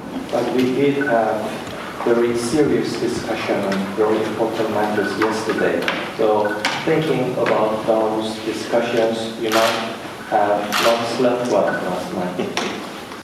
So if you didn't, if it's a little hard for you to understand, Mike Pompeo is sitting across from a table that looks like it's one of those long, long like Batman style Yeah, dinner yeah, tables. huge table. And, and the the chief uh, diplomat from North Korea says, "Did you sleep well last night?" And uh, Mike says, "Yes, I did sleep well last night. Thank you for the accommodations." Thinking that you know he's asking if you like the hotel we put you up in. And he says, "Well, good because yesterday." I didn't like the shit you were saying, and I'm just going to assume it's because you were sleepy. Is essentially what he says to Mike Pompeo. Oh And- my word! yeah, he basically says, you know, what he said was, is it's not nearly that uh, dramatic, but it's, you know, I didn't like our conversation yesterday. I assume it's because you didn't sleep well. Um, and Mike Pompeo has this look on his face like, I could kill you with one hand, and then he just sort of smiles and I says, could get a drone right here. You have yeah, no idea. Yeah, he's- he's like, I am the director of the CIA. I I then moved over to the State Department. I am in charge of the war machine in a way that you do not appreciate. He I says can find him. drones. in that one look. Like that. Yes. That's what that one look does. uh, and then he just kind of smiles and says, "No, I, I slept fine." Uh, Director Kim, I, I slept just fine. Just before leaving, Pompeo trying to put the best spin on his third trip to North Korea, even though he was denied a meeting with Kim Jong Un. We, we had productive, good faith negotiations. But shortly after takeoff, that good faith was gone. The North Koreans slamming the U.S. in a statement, saying they pushed a quote, unilateral and gangster like demand for denuclearization, calling the U.S. issues, quote, cancerous, and expressing disappointment that the U.S., quote, left all troops in South Korea. Oh yeah, I don't like wait, that part wait, either. wait. The war I game mean, stopped, but so yeah. So first off, what they were expecting us to completely withdraw yeah, right now? I guess. Oh my. Well, who knows? Okay. Uh, yeah, like that. Like that doesn't. yeah, that's take gonna happen right days. now. Yeah, yep, Yeah. tomorrow. Yeah. Yeah, yeah. Okay, well, I feel like we've avoided the elephant in the room for long enough. Uh, here is uh, your good boy Donnie introducing his new Supreme Court nomination. It took him three minutes and 19 seconds to get to this part. In keeping with President Reagan's legacy, I do not ask about a nominee's personal opinions. What matters is not a judge's political views, but whether they can set aside those views to do what the law and the Constitution require. I am pleased to say that I have found, without doubt, such a person. Tonight, it is my honor and privilege to announce that I will nominate Judge Brett Kavanaugh to the United States Supreme Court.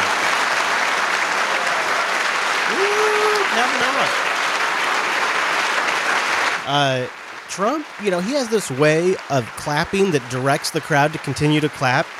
He got these guys to clap for like a solid 90 seconds. Wow. Uh, for this, yeah, it's, there's a lot of clapping. I, I won't play it. You can just take my word for it. Did you see the tweet from the White House leading up to this? By the way, No.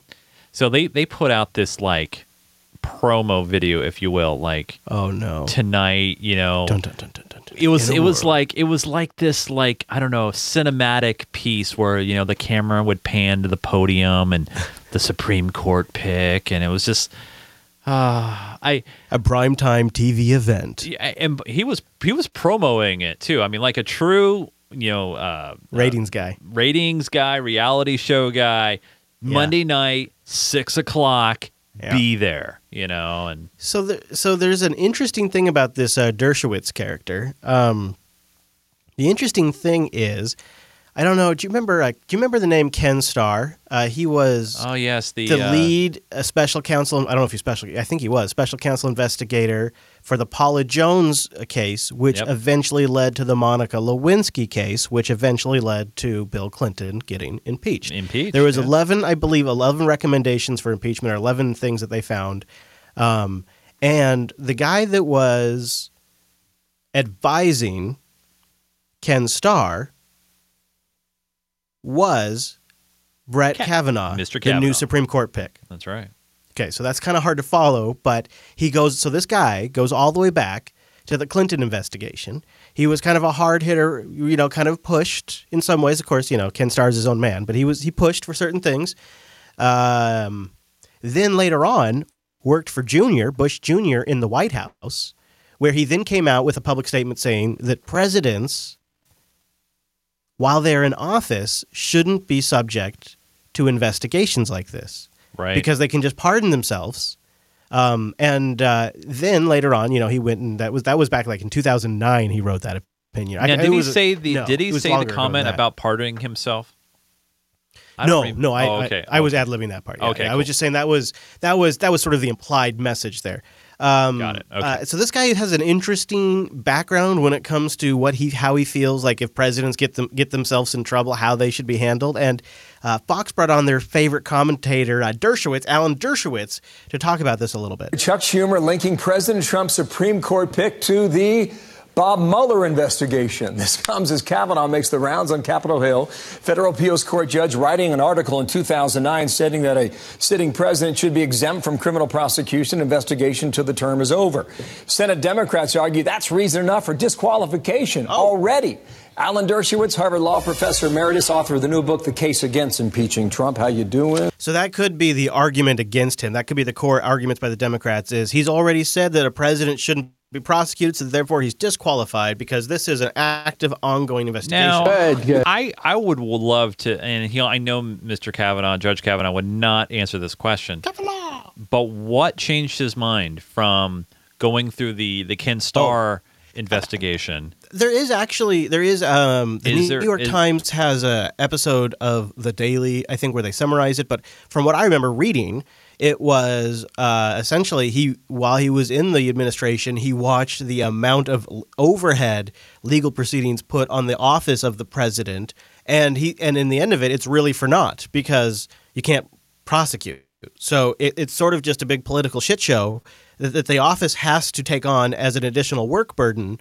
Um, But he didn't feel that here- he didn't feel that his- way previous. So he so well, here's he's his just- core argument. Oh, okay. He says, in hindsight, this is this is this is a little mind bending, but in hindsight, he believes that if Bill Clinton hadn't been distracted by the Paula Jones case around that time that the Paula Jones stuff was taking off, he would have been taking he would have been giving more attention to tracking down and killing Osama bin Laden. Oh my! That the that's that's his argument that the two things were going on at the same time. That the president's office was managing both situations, and instead of just managing one situation, they were also managing.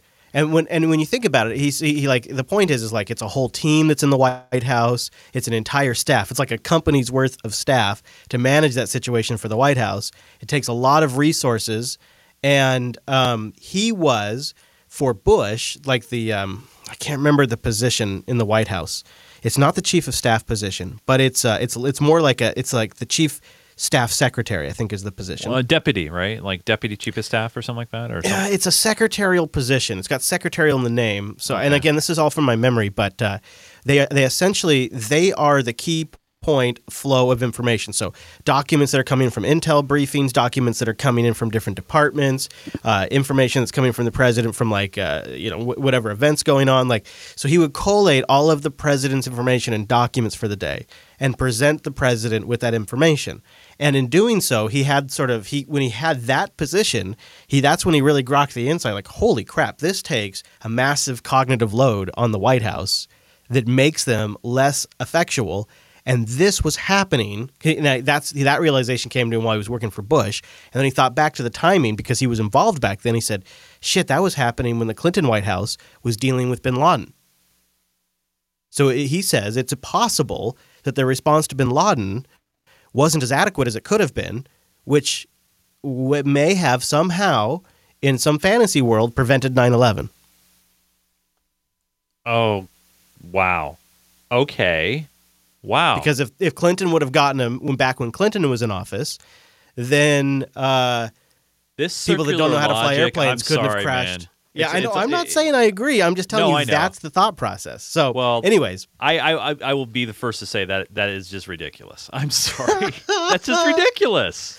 The New York Times is all on board with the theory, though. Oh my because, God. Wow. Yeah, yeah. It's it's because they're all yeah. They've they've just recently republished some of it. But anyways, I'll continue on. a little bit Okay. Yeah. clip. Yeah. Go ahead. Yeah. Dershowitz, Harvard Law Professor Emeritus, author of the new book, The Case Against Impeaching Trump. How you doing? Good, good. Good day to you. I know your book's out. Let me get to that in a moment. Here's what Kavanaugh wrote in 2009 on screen. I believe it vital that the president be able to focus on his never-ending task with Just a just a note because we can't have video, so we got to have theater of the mind here. Um, did you catch how uh, he said on screen there? Uh, kind of. I yeah, I'm- so he says he's reading a piece of paper and he points to the camera operator and he says, "Get this graphic on screen." The entire time he talks, they never get it on screen. It's not till he finishes speaking. They, you can tell behind the scenes they're scrambling. You weren't supposed to say that. Anyways, I'm sorry to point it out, but it's so funny when you're watching the clip because as he's reading from a piece of paper, he keeps looking up to see if the graphic has come on screen, and it, he's disappointed each time because the graphic still hasn't come up on screen. And it's just Bill is such a buffoon. Like he has not. He he he's one of these. He's one of these guys in the industry, and they're out there. I have worked with them. Uh, Mr. Chase is definitely not one of them.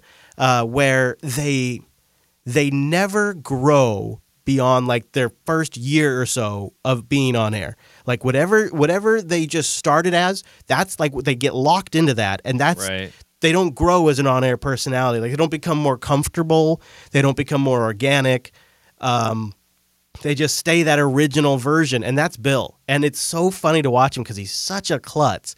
You know, you're not supposed to be ordering around the booth. The booth is ordering you around. That's how that works, Bill. How do you not know that? Good, good day to you. I know your book's out. Let me get to that in a moment. Here's what Kavanaugh wrote in 2009 on screen. I believe it vital that the president be able to focus on his never-ending task with as few distractions as possible. That was from 2009. Did he write that, or was that Bill Clinton who wrote that? Well- it's exactly the argument Bill Clinton made. It's exactly the argument I made when Bill Clinton was being impeached. Kavanaugh is 100% correct. And not only is he right about the president, he's right about the Senate and the House. They can't be investigated for what they've done on the floor. It's right about judges and prosecutors. All of them are immune from investigation. They're immune from prosecution for performing their constitutionally authorized acts. Look, I was up in the air about Kavanaugh. You've just helped to persuade me that he may be uh, absolutely right, at least on this issue. You know, in, in my book, you mentioned my book. Oh yeah, let's get the Oh book. yeah. Let's talk about my book. I, I it is kind of like okay, so what is the point? I don't know. Um, and then you know, uh, like in the case of Nixon, when he left office, the first thing Ford did was pardon Nixon for anything he's ever done is in his entire life. like going back to when he came out of the vajayjay, he got pardoned. Uh, it was like a full scale pardon. You are fully Uh, cleaned. Yeah. I just can't. All right, Mr. Chase. Well, before we get Yes. into the high note, I hope we have a little sack because it's Absolutely. been a little while. We we not only have a, a little sack, we have a moderate to to large size sack because Would you say bulging? I, I would say above average, Chris. Okay. The above average Thanks. sack. I like above average sacks. I like yes. Uh, so so remember, you can be part of the sack by heading over to patreon.com slash unfilter. But I just want to say personally, you guys, uh, it's great to be back here behind the mic and, and chatting with Chris and having you guys there be a part of the community. Uh, it means a lot. And I know my style is different from Chris's, of course, and we have our differentiating opinions, but at, at the same time, at the end of the day, we're great friends and we love doing the show. And I just want to say thanks to you guys on Patreon. yeah, it's good to have you back, buddy. Thanks, man. Good to be back. I do Dar- whine because I want to wanna win. Yes. Yeah, Mr. Daryl writes in. Daryl Ladd says, "Hey Chase, welcome back. We've missed you. Keep up the great work." Uh, Lennox Lafty uh, writes in and says, "Thanks for all the hard work you all put in the show. You guys rock." Uh, and then we got a cl- uh, we got some Club 33 members sprinkled in as well. By the way, the message I put out today on Patreon was available to everybody five dollars or more per month. I will throw these out there from time to time just to hear from a lot more people. Uh, Relian uh, Lawrence, oh, I'm sorry. First, Miguel Soares, Club 33 member, says, Hey guys, we have been Club 33 members for a while with and an active credit card, lol. Uh, Chris, uh, Chris dropped some hits of pending doom and gloom on the horizon for Unfilter. Uh, by the way, sidecar note what the hell happened last week? Because I'm sorry, I wasn't listening on my anniversary, and I don't usually actively listen to the show because I'm a part of the show. Uh, but man, Chris, is is everything okay, man? I just want to make sure you're okay because you know I'm I'm a good friend, and I want to make sure you're okay. You're okay, right? I'm not going to dignify that with an answer. Oh, no, love no, you, no, man. no, no, no. Uh, no. You know what? I, I, uh, I really have nothing more. Th- I think that's probably it. You know, All right. it must have been a bad mood, right? Must have been a bad mood. I, I'm sorry. I'm sorry. It was the two weeks thing. The second week thing, you know, Chris was getting a little separation anxiety, and I understand that. No, yeah, that's that is for sure. That happens. Yes. Uh, but he said this We wanted to send you a little love uh, and support prior to my wife and I becoming avid listeners of the program. She was a lefty, and I was a righty. We seldom found common ground despite being educated and reasonable people. Your show and your work have brought us both to the center and have made us more skeptical consumers of the media. Now we truly believe everybody lies and generally think all politicians are corrupt nut jobs. Uh, We tend to agree a lot more, so overall net gain on all fronts. you know, you know what's funny? You wouldn't Yeah. think it, but I've heard several times that Unfilter brings the family together. I've heard that a couple of times. It's I- funny. that should be the new slogan of the show. Not not the news that really matters. but Right. Unfiltered. Unfiltered. We bring we bring families together. I love it.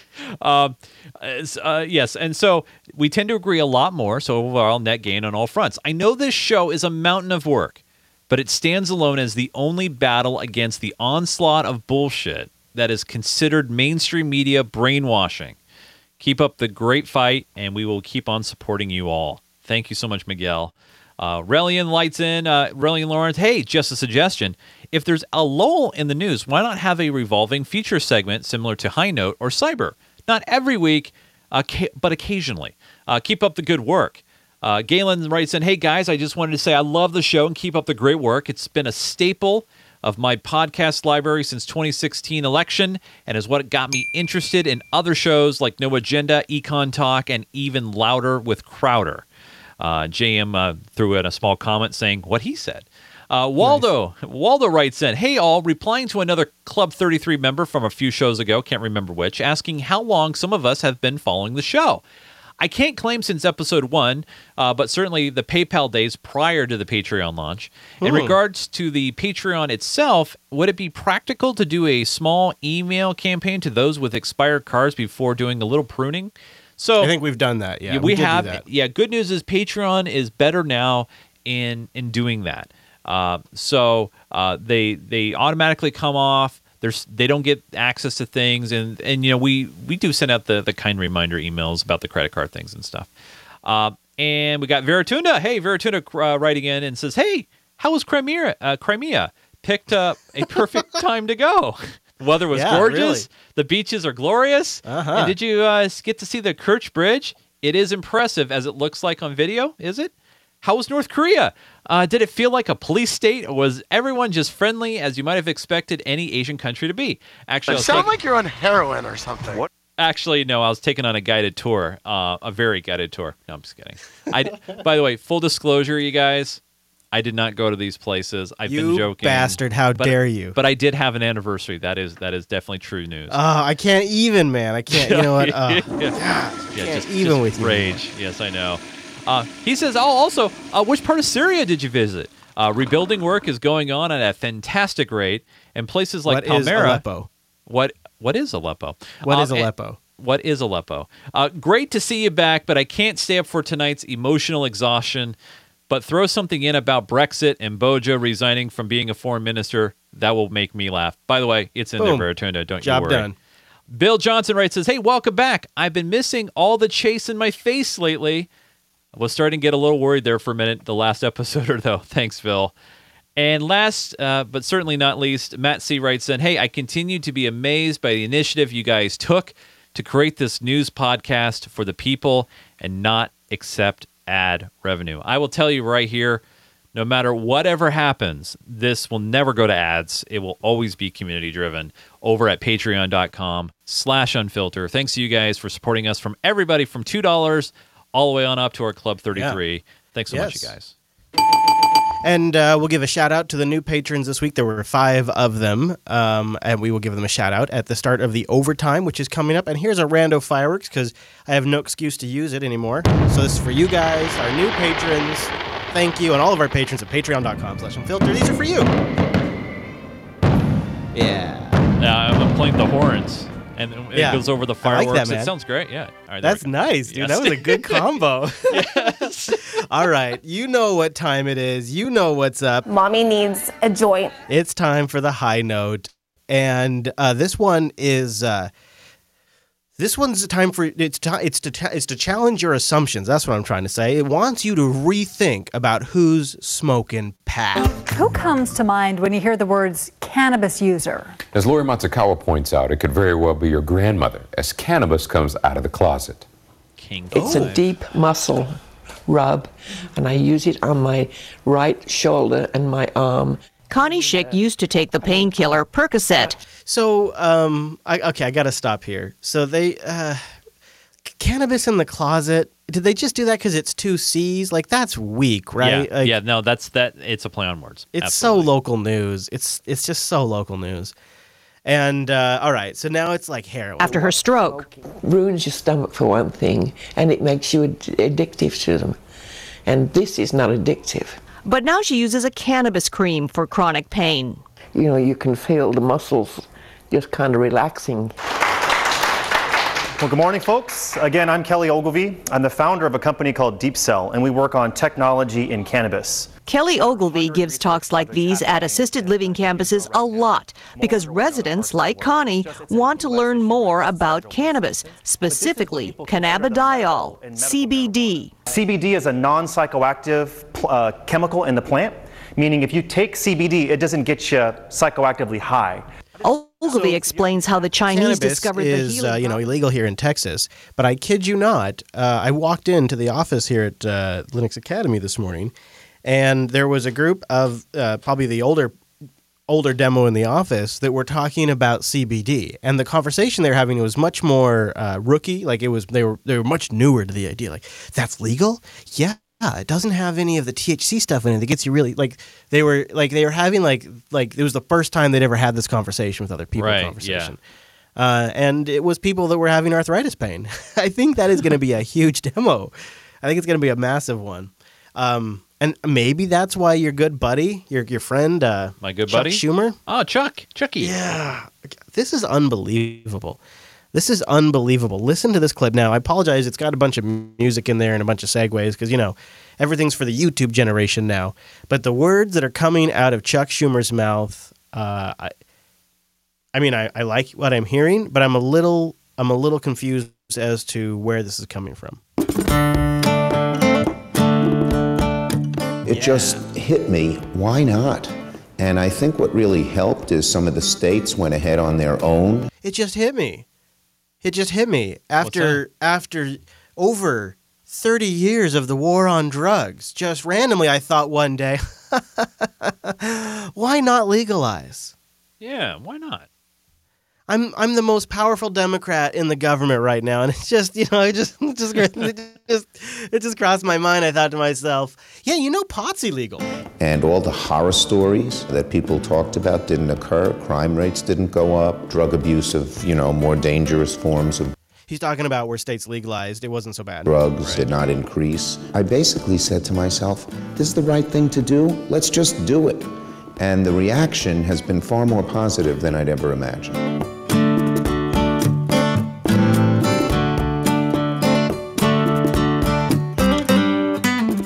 Right now, marijuana is ridiculously a Schedule One drug, which All of a sudden, it's ridiculous.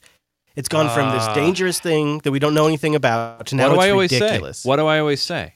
Uh, I think you always say, "I'd like another hot dog." No, mommy. Need, No, no, it's the other not- one. not- Oh! no, no, no. Yes, show me the money. I mean, right, come on. right, once yeah. once they saw the sweet, sweet Benjamins start rolling in. Yep. Yep. That's all it mattered. All that it mattered.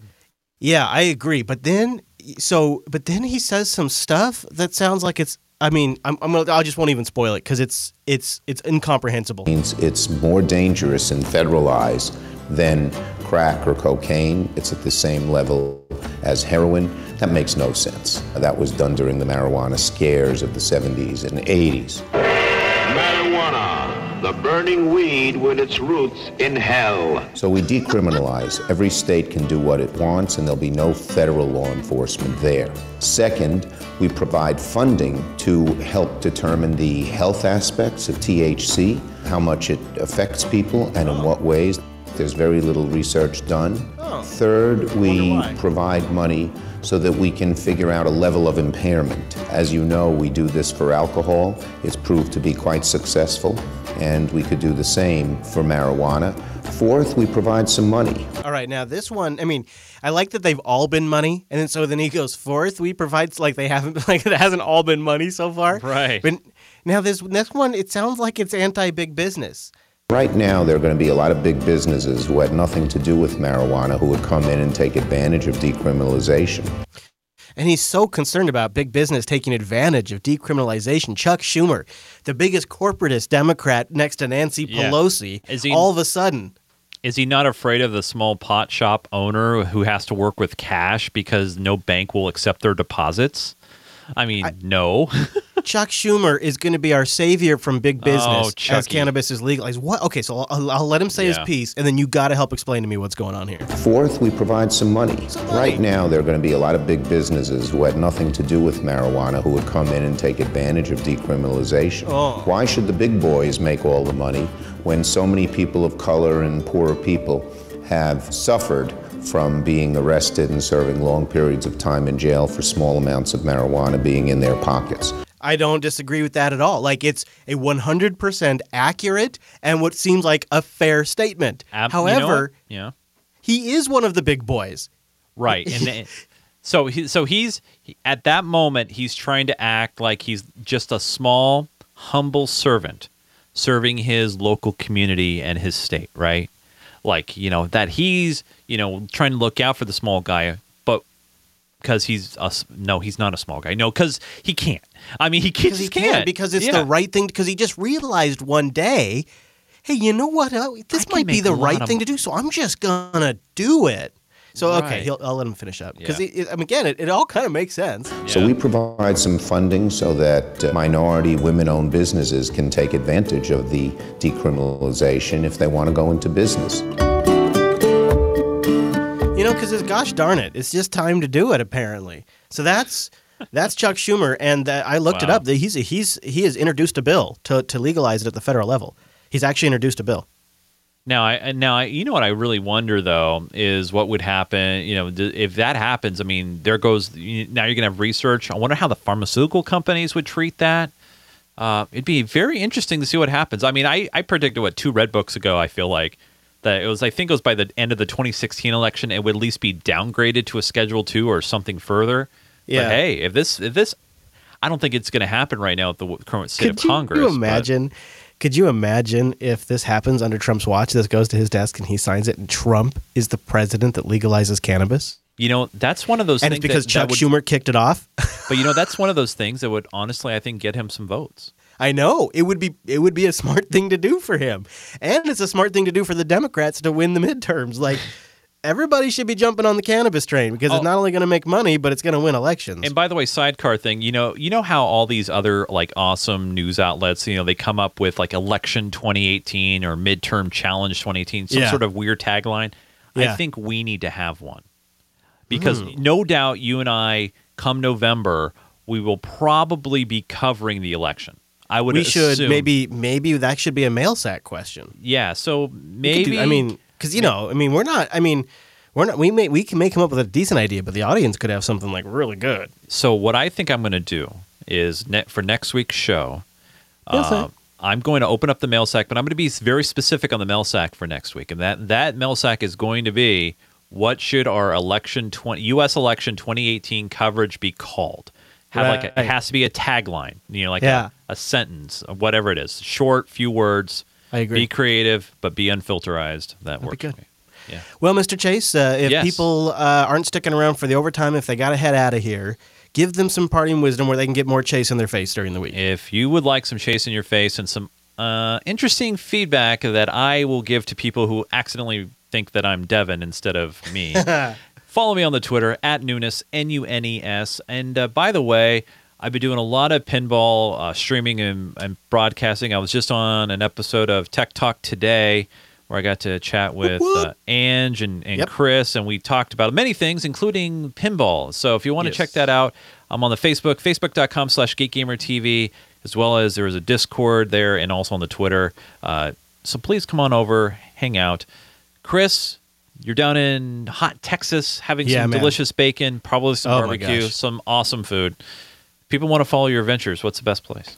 Check me out at Chris LAS. I also, if you check my Twitter feed, I retweeted or I posted a link to. I didn't retweet, just I, I tweeted a link to the live stream that I did for Linux Academy down here with them. So if you're curious why I'm down here, what that's all about, that's on my Twitter feed. You can also find it on their YouTube channel if you look for Linux Academy's YouTube channel. Follow the network at Jupiter Signal. Links to what we talk about today or downloads for the show or to subscribe and get the show weekly are at unfilter.show, including some good information about that pipeline that Trump is giving Germany a hard time. That's at unfilter.show slash 286. And the show is, I, I don't know if it's going to have video or not because we're working on networking issues. And right now I'm on a MiFi, but the show, if everything goes as planned, should be should be live next week.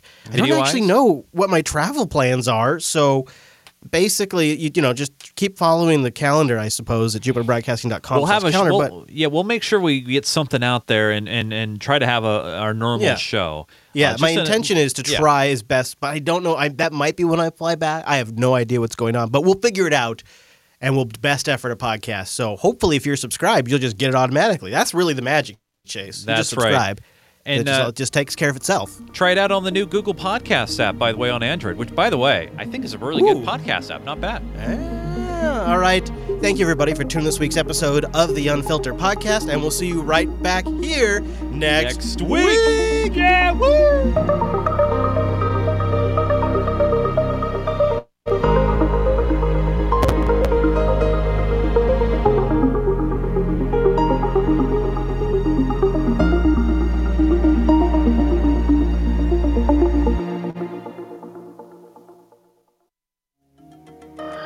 Show's not over yet.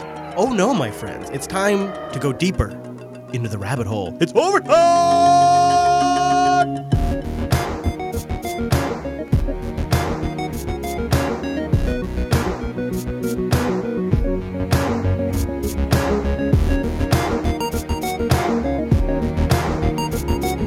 We may need some faith healers. And I know that power. Stay woke. Oh, I am feeling quite woke. I am feeling woke right now. Thank you, Maxine.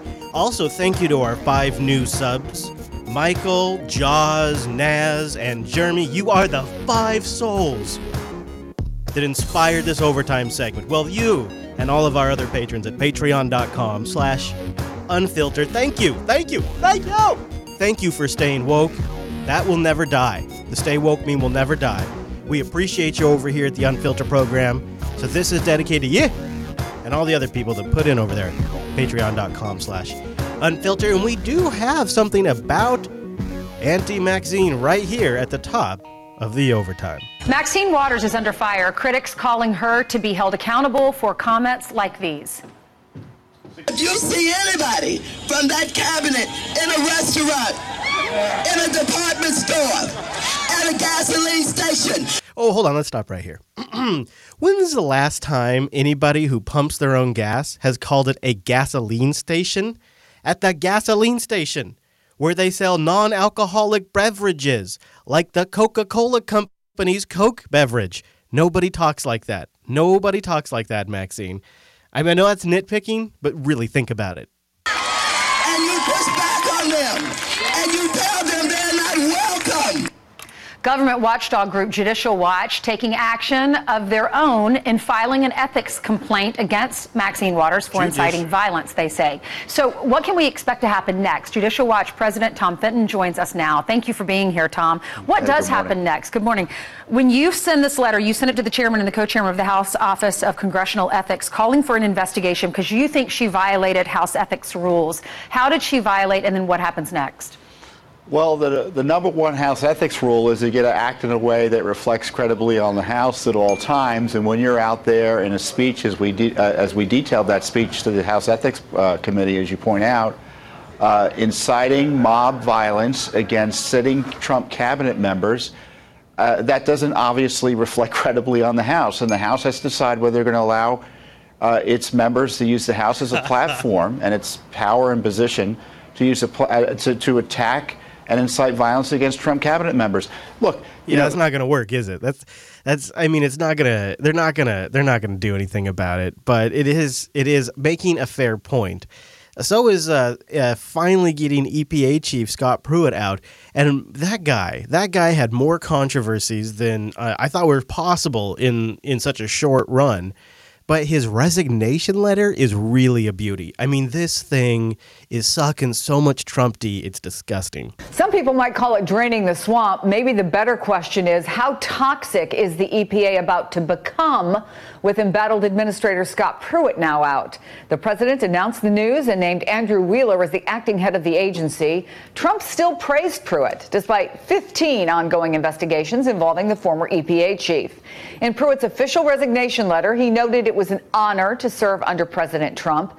Actually, it was such an honor. He mentioned that phrase eight times throughout the letter and signed off with your faithful friend, Scott Pruitt. Joining me now to discuss. Your faithful friend.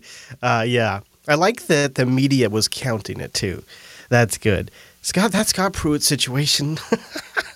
I just don't even know. I can't even with them. All right, well, we're keeping. We got some short hits for you, don't we? These are nice, tight clips this week. I was uh, cutting tight, apparently. I was in a mood to cut them down and get right to the point. So let's make up for that with a slightly longer one here. Fox News alert the federal government missing a court ordered deadline to reunite migrant children under the age of five with their parents. Who didn't see that one coming? All the while, a second deadline is quickly approaching to reunite thousands of older children who have also been separated from their families at the Oh boy, we're gonna have deadlines stack up. They're not. They're not gonna get to the first deadline before the second deadline reaches with the older kids. ordered deadline to reunite migrant children under the age of five with their parents. All the while, a second deadline is quickly approaching to reunite thousands of older children who have also been separated from their families at the border Quote unquote older children. over the past few months. In New York City alone, more than 200 children are being held at a facility in East Harlem. Bryan Llenas is there live for us this morning. Brian? Hi, Sandra. Right now, Stormy Daniels' lawyer Michael Avenatti is getting ready to speak here in front of the Cayuga Family Center in East Harlem, where over 200 separated children are being taken care of, as well as there's other there's also immigration activists who are also. Isn't isn't that incredible? Isn't it incredible how people capitalize on this stuff? Stormy Daniels' lawyer. Yeah, you heard that right. Uh, uh, uh, uh, uh? that was my response when I heard that. speaking here about how this is a moral issue for this country. That deadline came and went yesterday. The deadline to reunite some 102 children under the age of five with their parents. As of yesterday morning, just four children, four were reunited by the government. The judge ordered that an, additional 59 needed to be reunited by the end of yesterday. We shall see how many have been reunited today. Last night at an ICE center in Grand Rapids, Michigan, two young boys and a girl were reunited with their Honduran fathers. Their re- reunified parents are now being freed with ankle bracelets because there's simply not enough room to keep them in detention centers. The government said 12 parents have been deported without their children, complicating reunions. So sometimes it takes a little bit a little bit of time to find the parents. So especially if they had already been deported, we need to communicate with them. Some of them live in rural areas. It is difficult finding them sometimes. So we need to track them down, we need to talk to multiple family members and that can take some time. So that's why that part should have been figured out before the whole separation part, you see. because, yeah, now you got yourself a situation. They've gone back home in some cases. In a statement, ICE said this quote, For the past two weeks, ICE has been staging adults in geographic locations near HHS shelters to facilitate that process. We will continue to reunite those those cases that are cleared by HHS as quickly as possible. The I love the way they talk. They're staging adults. They're staging adults in those locations. Quote, For the past two weeks, ICE has been staging adults in geographic locations near HHS shelters to facilitate that process. We will continue to reunite those, those cases that are cleared by HHS as quickly as possible. The judge also ordered that this process of vetting the parents be streamlined. He said yesterday that it is not necessary to vet every single one of these parents through DNA testing and fingerprints and all of that. He said that they should only vet parents who have a reasonable doubt that these adults may not be the parents at all, or if there is some sort of extensive criminal background. We know that eight Yikes. parents have been denied reunions because of that criminal background. Yeah, eight parents. Wow, what a what a horrible situation this is. And as you were talking, Sandra, there is another deadline looming. In just two weeks, the government must reunite some 3,000 separated children by July 26th. This, as again, the pressure's still going here. Again, you have Michael Avenatti, Stormy Daniels' lawyer here, representing one of the fathers of uh, the parents, speaking here today. At a Sandra. detention center here in New York City for us, Bryan Llenas, thank you. I gotta say, you know what really You know what grinds really my grinds my gears? Oh, I'll tell you what grinds my gears is these guys using these kids at all different levels for political purposes, from Stormy Daniels' lawyer to the media to the Trump administration to the sons of bitches that are smuggling children, trafficking children with them, so that way they could have gotten in the country and filed for asylum. Like it's just so horrible. And that, people, is what grinds my gears. I'll Tell you what, grinds my gears. It grinds my gears. I do not like it. Obviously, who would, right? But oh, it's just so horrible to actually watch it. It's one of those stories I just really hope we get quicker resolution to. Let's talk about gas for a moment. Gas prices are going up. Um, I mean, yeah, it's a dollar is almost almost a dollar ten cheaper here, dollar fifteen in some cases actually cheaper here in Texas for gasoline at the gasoline station than it is for gasoline at the gasoline station back in Washington. And uh, it- it's a it's a kind of a like it's like um I wouldn't say it's like it's like it's like having gas on sale when I'm traveling. It's kind of cool. But you've noticed probably the gas prices are going up, and you may have heard that the U.S. and Iran are hitting back and forth when it comes to oil exports. Either way, it's not going to be great for us peebs. Our goal with respect to the energy sanctions, our goal is to increase pressure on the Iranian regime by reducing to zero its revenue from crude oil sales. oh boy, that's basically declaring war and reducing their crude oil sales to zero. Um, have at it, Haas. Good luck with that one. By reducing to zero its revenue from crude oil sales. Now, this is Iran's response. Uh, there'll be a translator kicking in here in just a moment. They then responded to this diplomat's statement. When they say they will not allow Iran's oil to be exported, it means that the oil of the entire region will not be exported. How is it possible that Iran's oil can't be exported, but the rest of the regions can? It seems they don't understand what they are saying when they say Iran will not be allowed to export even a drop of oil. Okay, if they can do it, then do it and see the result. Go ahead. Try it, you jackass. And as a result, too, there have been calls from Iran's Revolutionary Guard to block the Strait of Hormuz used by Gulf countries for exports. The strait is controlled by Iran to the north and also by Oman in the south. The US Navy, though, has already reacted by saying it's willing to provide security for trade in the region. We'll do it. You can have us do it. You don't need Iran to do it. Let us do it. We don't have any other interests. We just want to provide security. We want to provide security. That's all. It's it's out of the goodness of our heart. It's out of the goodness of our heart and your fucking oil. That's what it, that that's what it's really about. Now there is a little more on that story about uh, the uh, woman who died in the UK and the couple that were poisoned with that absolutely guaranteed Putin's personal, private, small batch poison collection. This is CNN Breaking News. And we have some breaking news just into CNN. A British woman exposed to, to Novichok, the deadly chemical nerve, nerve agent with ties to Russia, has died. Officials say that Dawn Sturgess was poisoned along with her partner after handling a contaminated object. Her partner right now is still in critical condition.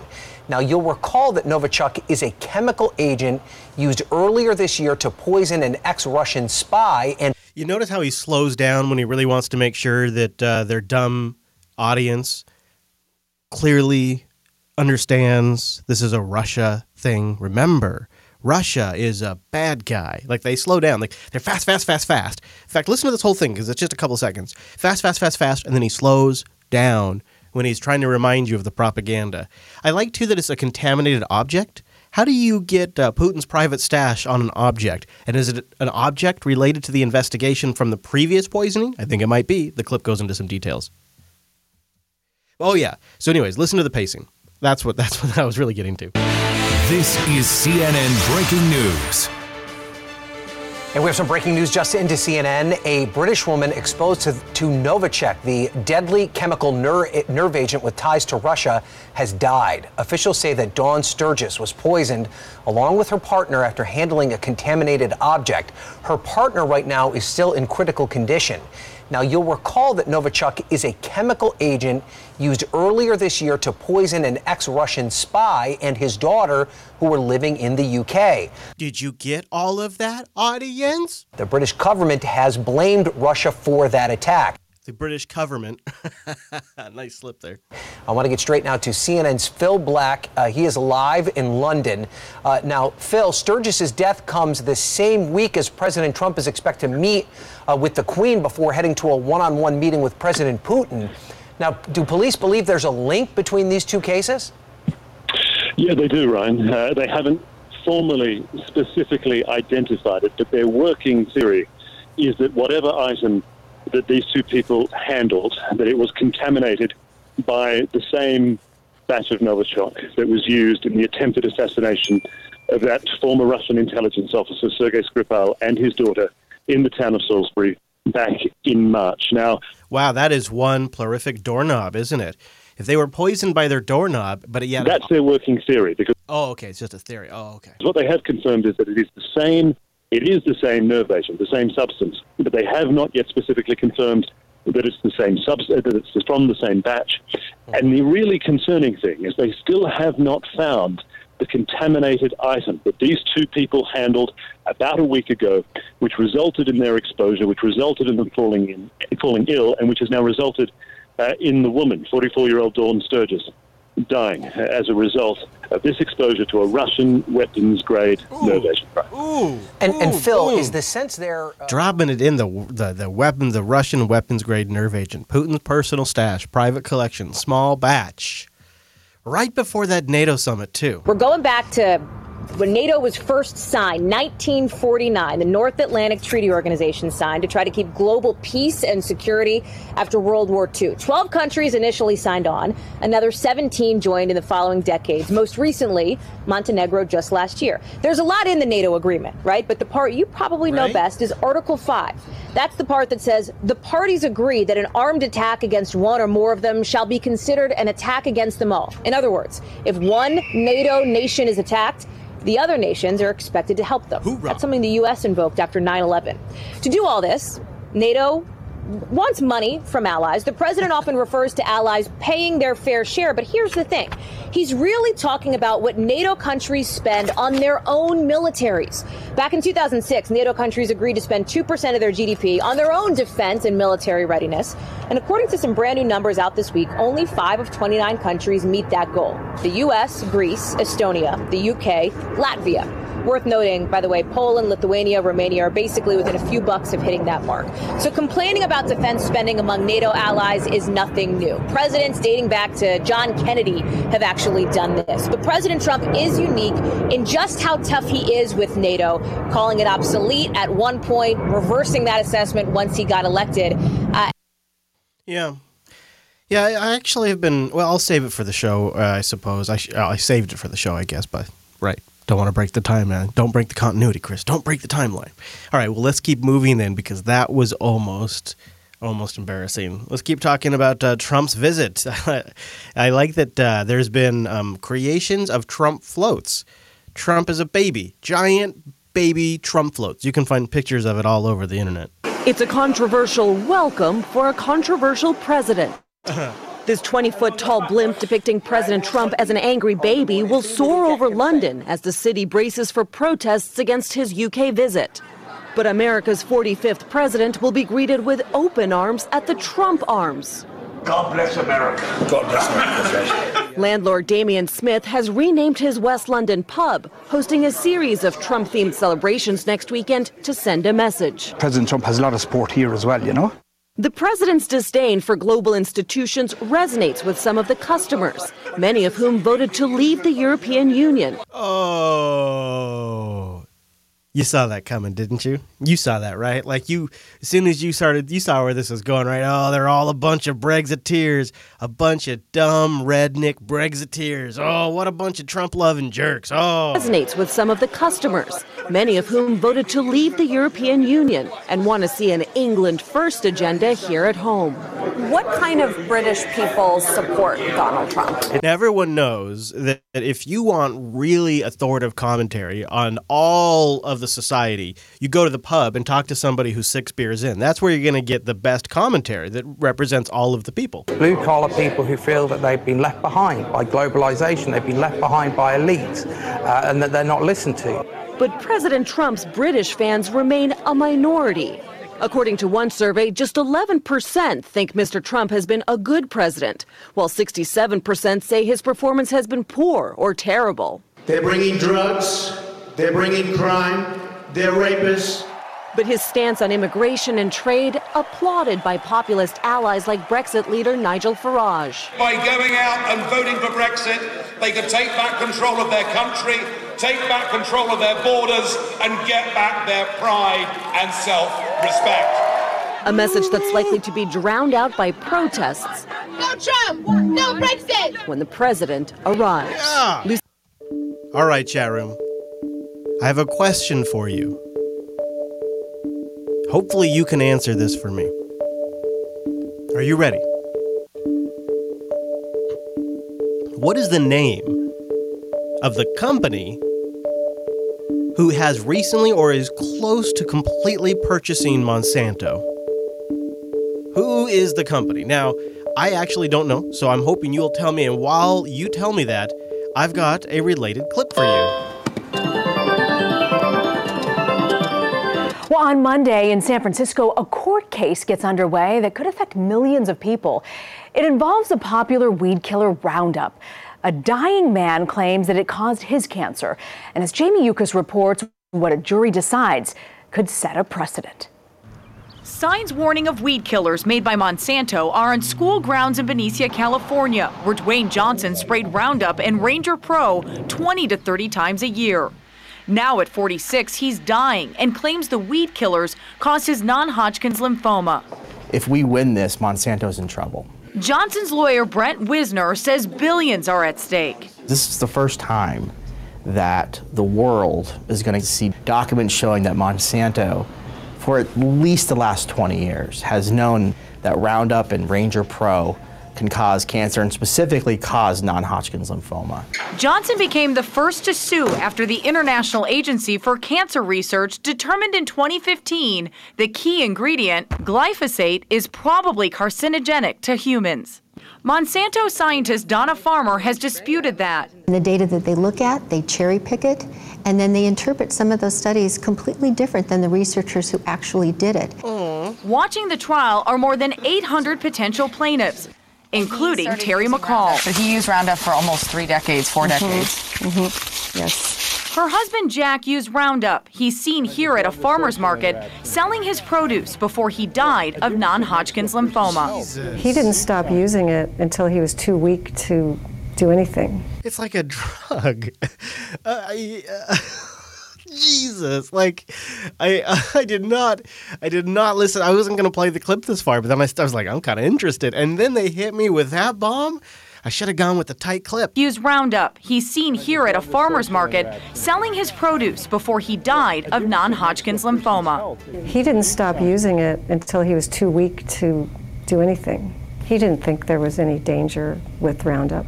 There's never been a herbicide like it before. Since it came onto the market in 1974, Monsanto has maintained its weed killers are safe. The company's defense in Dwayne Johnson's case. All that evidence will show why Monsanto sold that product, continues to sell that product, and it does not cause cancer. But Teri McCall believes the product should at least be better labeled. I would like to see labeling put on the packaging that tells people, like a pack of cigarettes, that this product can cause cancer, that people can make a choice whether they want to use it or not. Scientists have debated for more than four decades whether the popular weed killer Roundup causes cancer. This case will last four weeks and will be up to a jury now to decide. Jamie Yuccas, CBS News, San Francisco.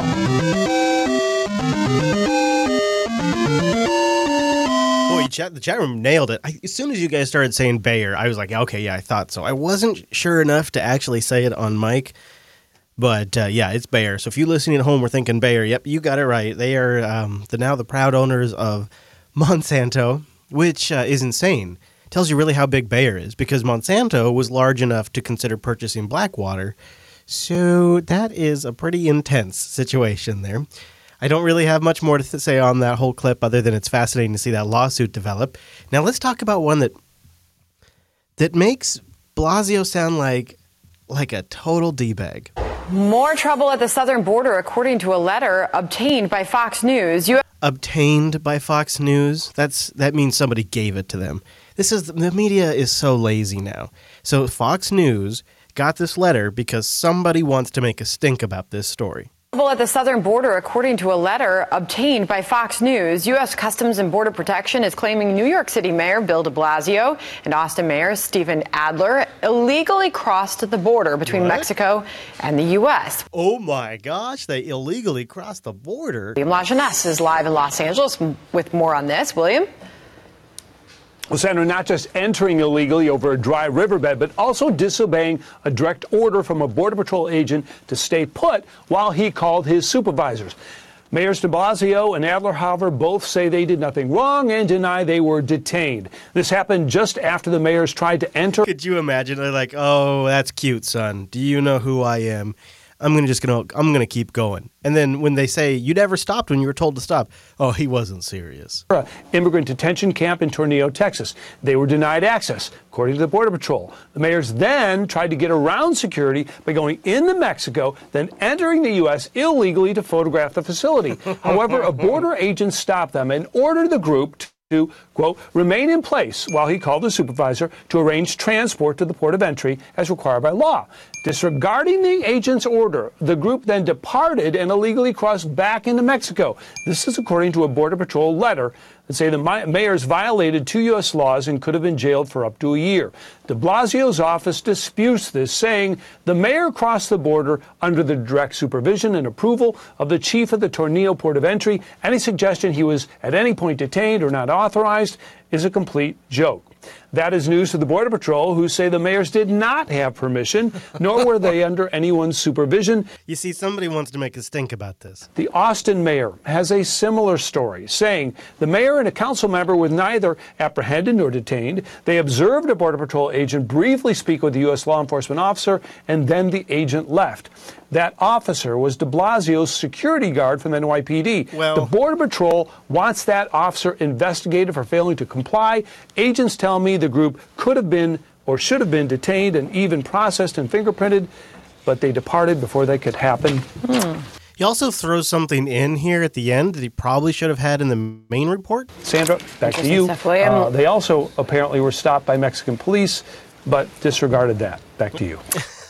maybe, maybe you could have included that in the court report. I, I don't know.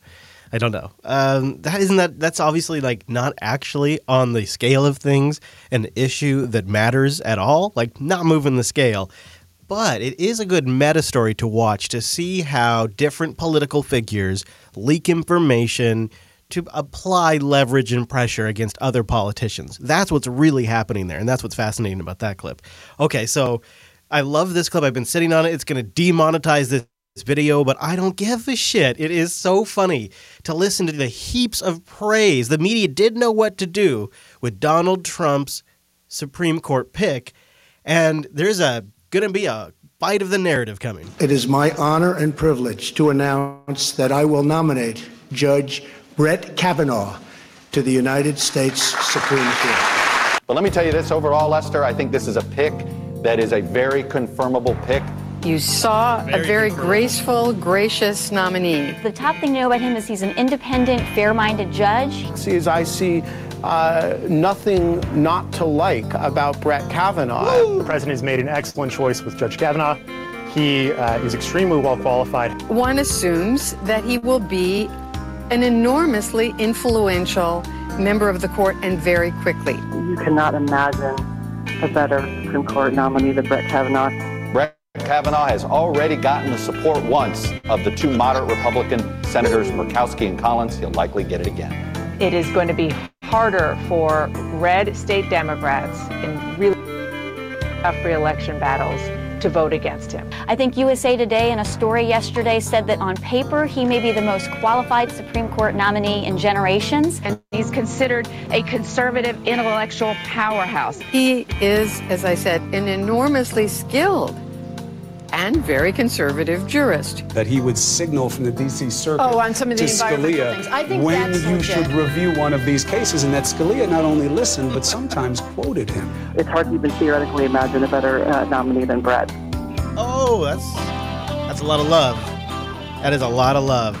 All right, you guys, that's the end of the overtime. Thank you for being here. As our current plan is, at the moment at least, there will be a show next week. It may also have to be audio only because I may still be on a MiFi, but there should be a show. Thank you for being here. Hope you had a good week, and we'll see you right back here next week.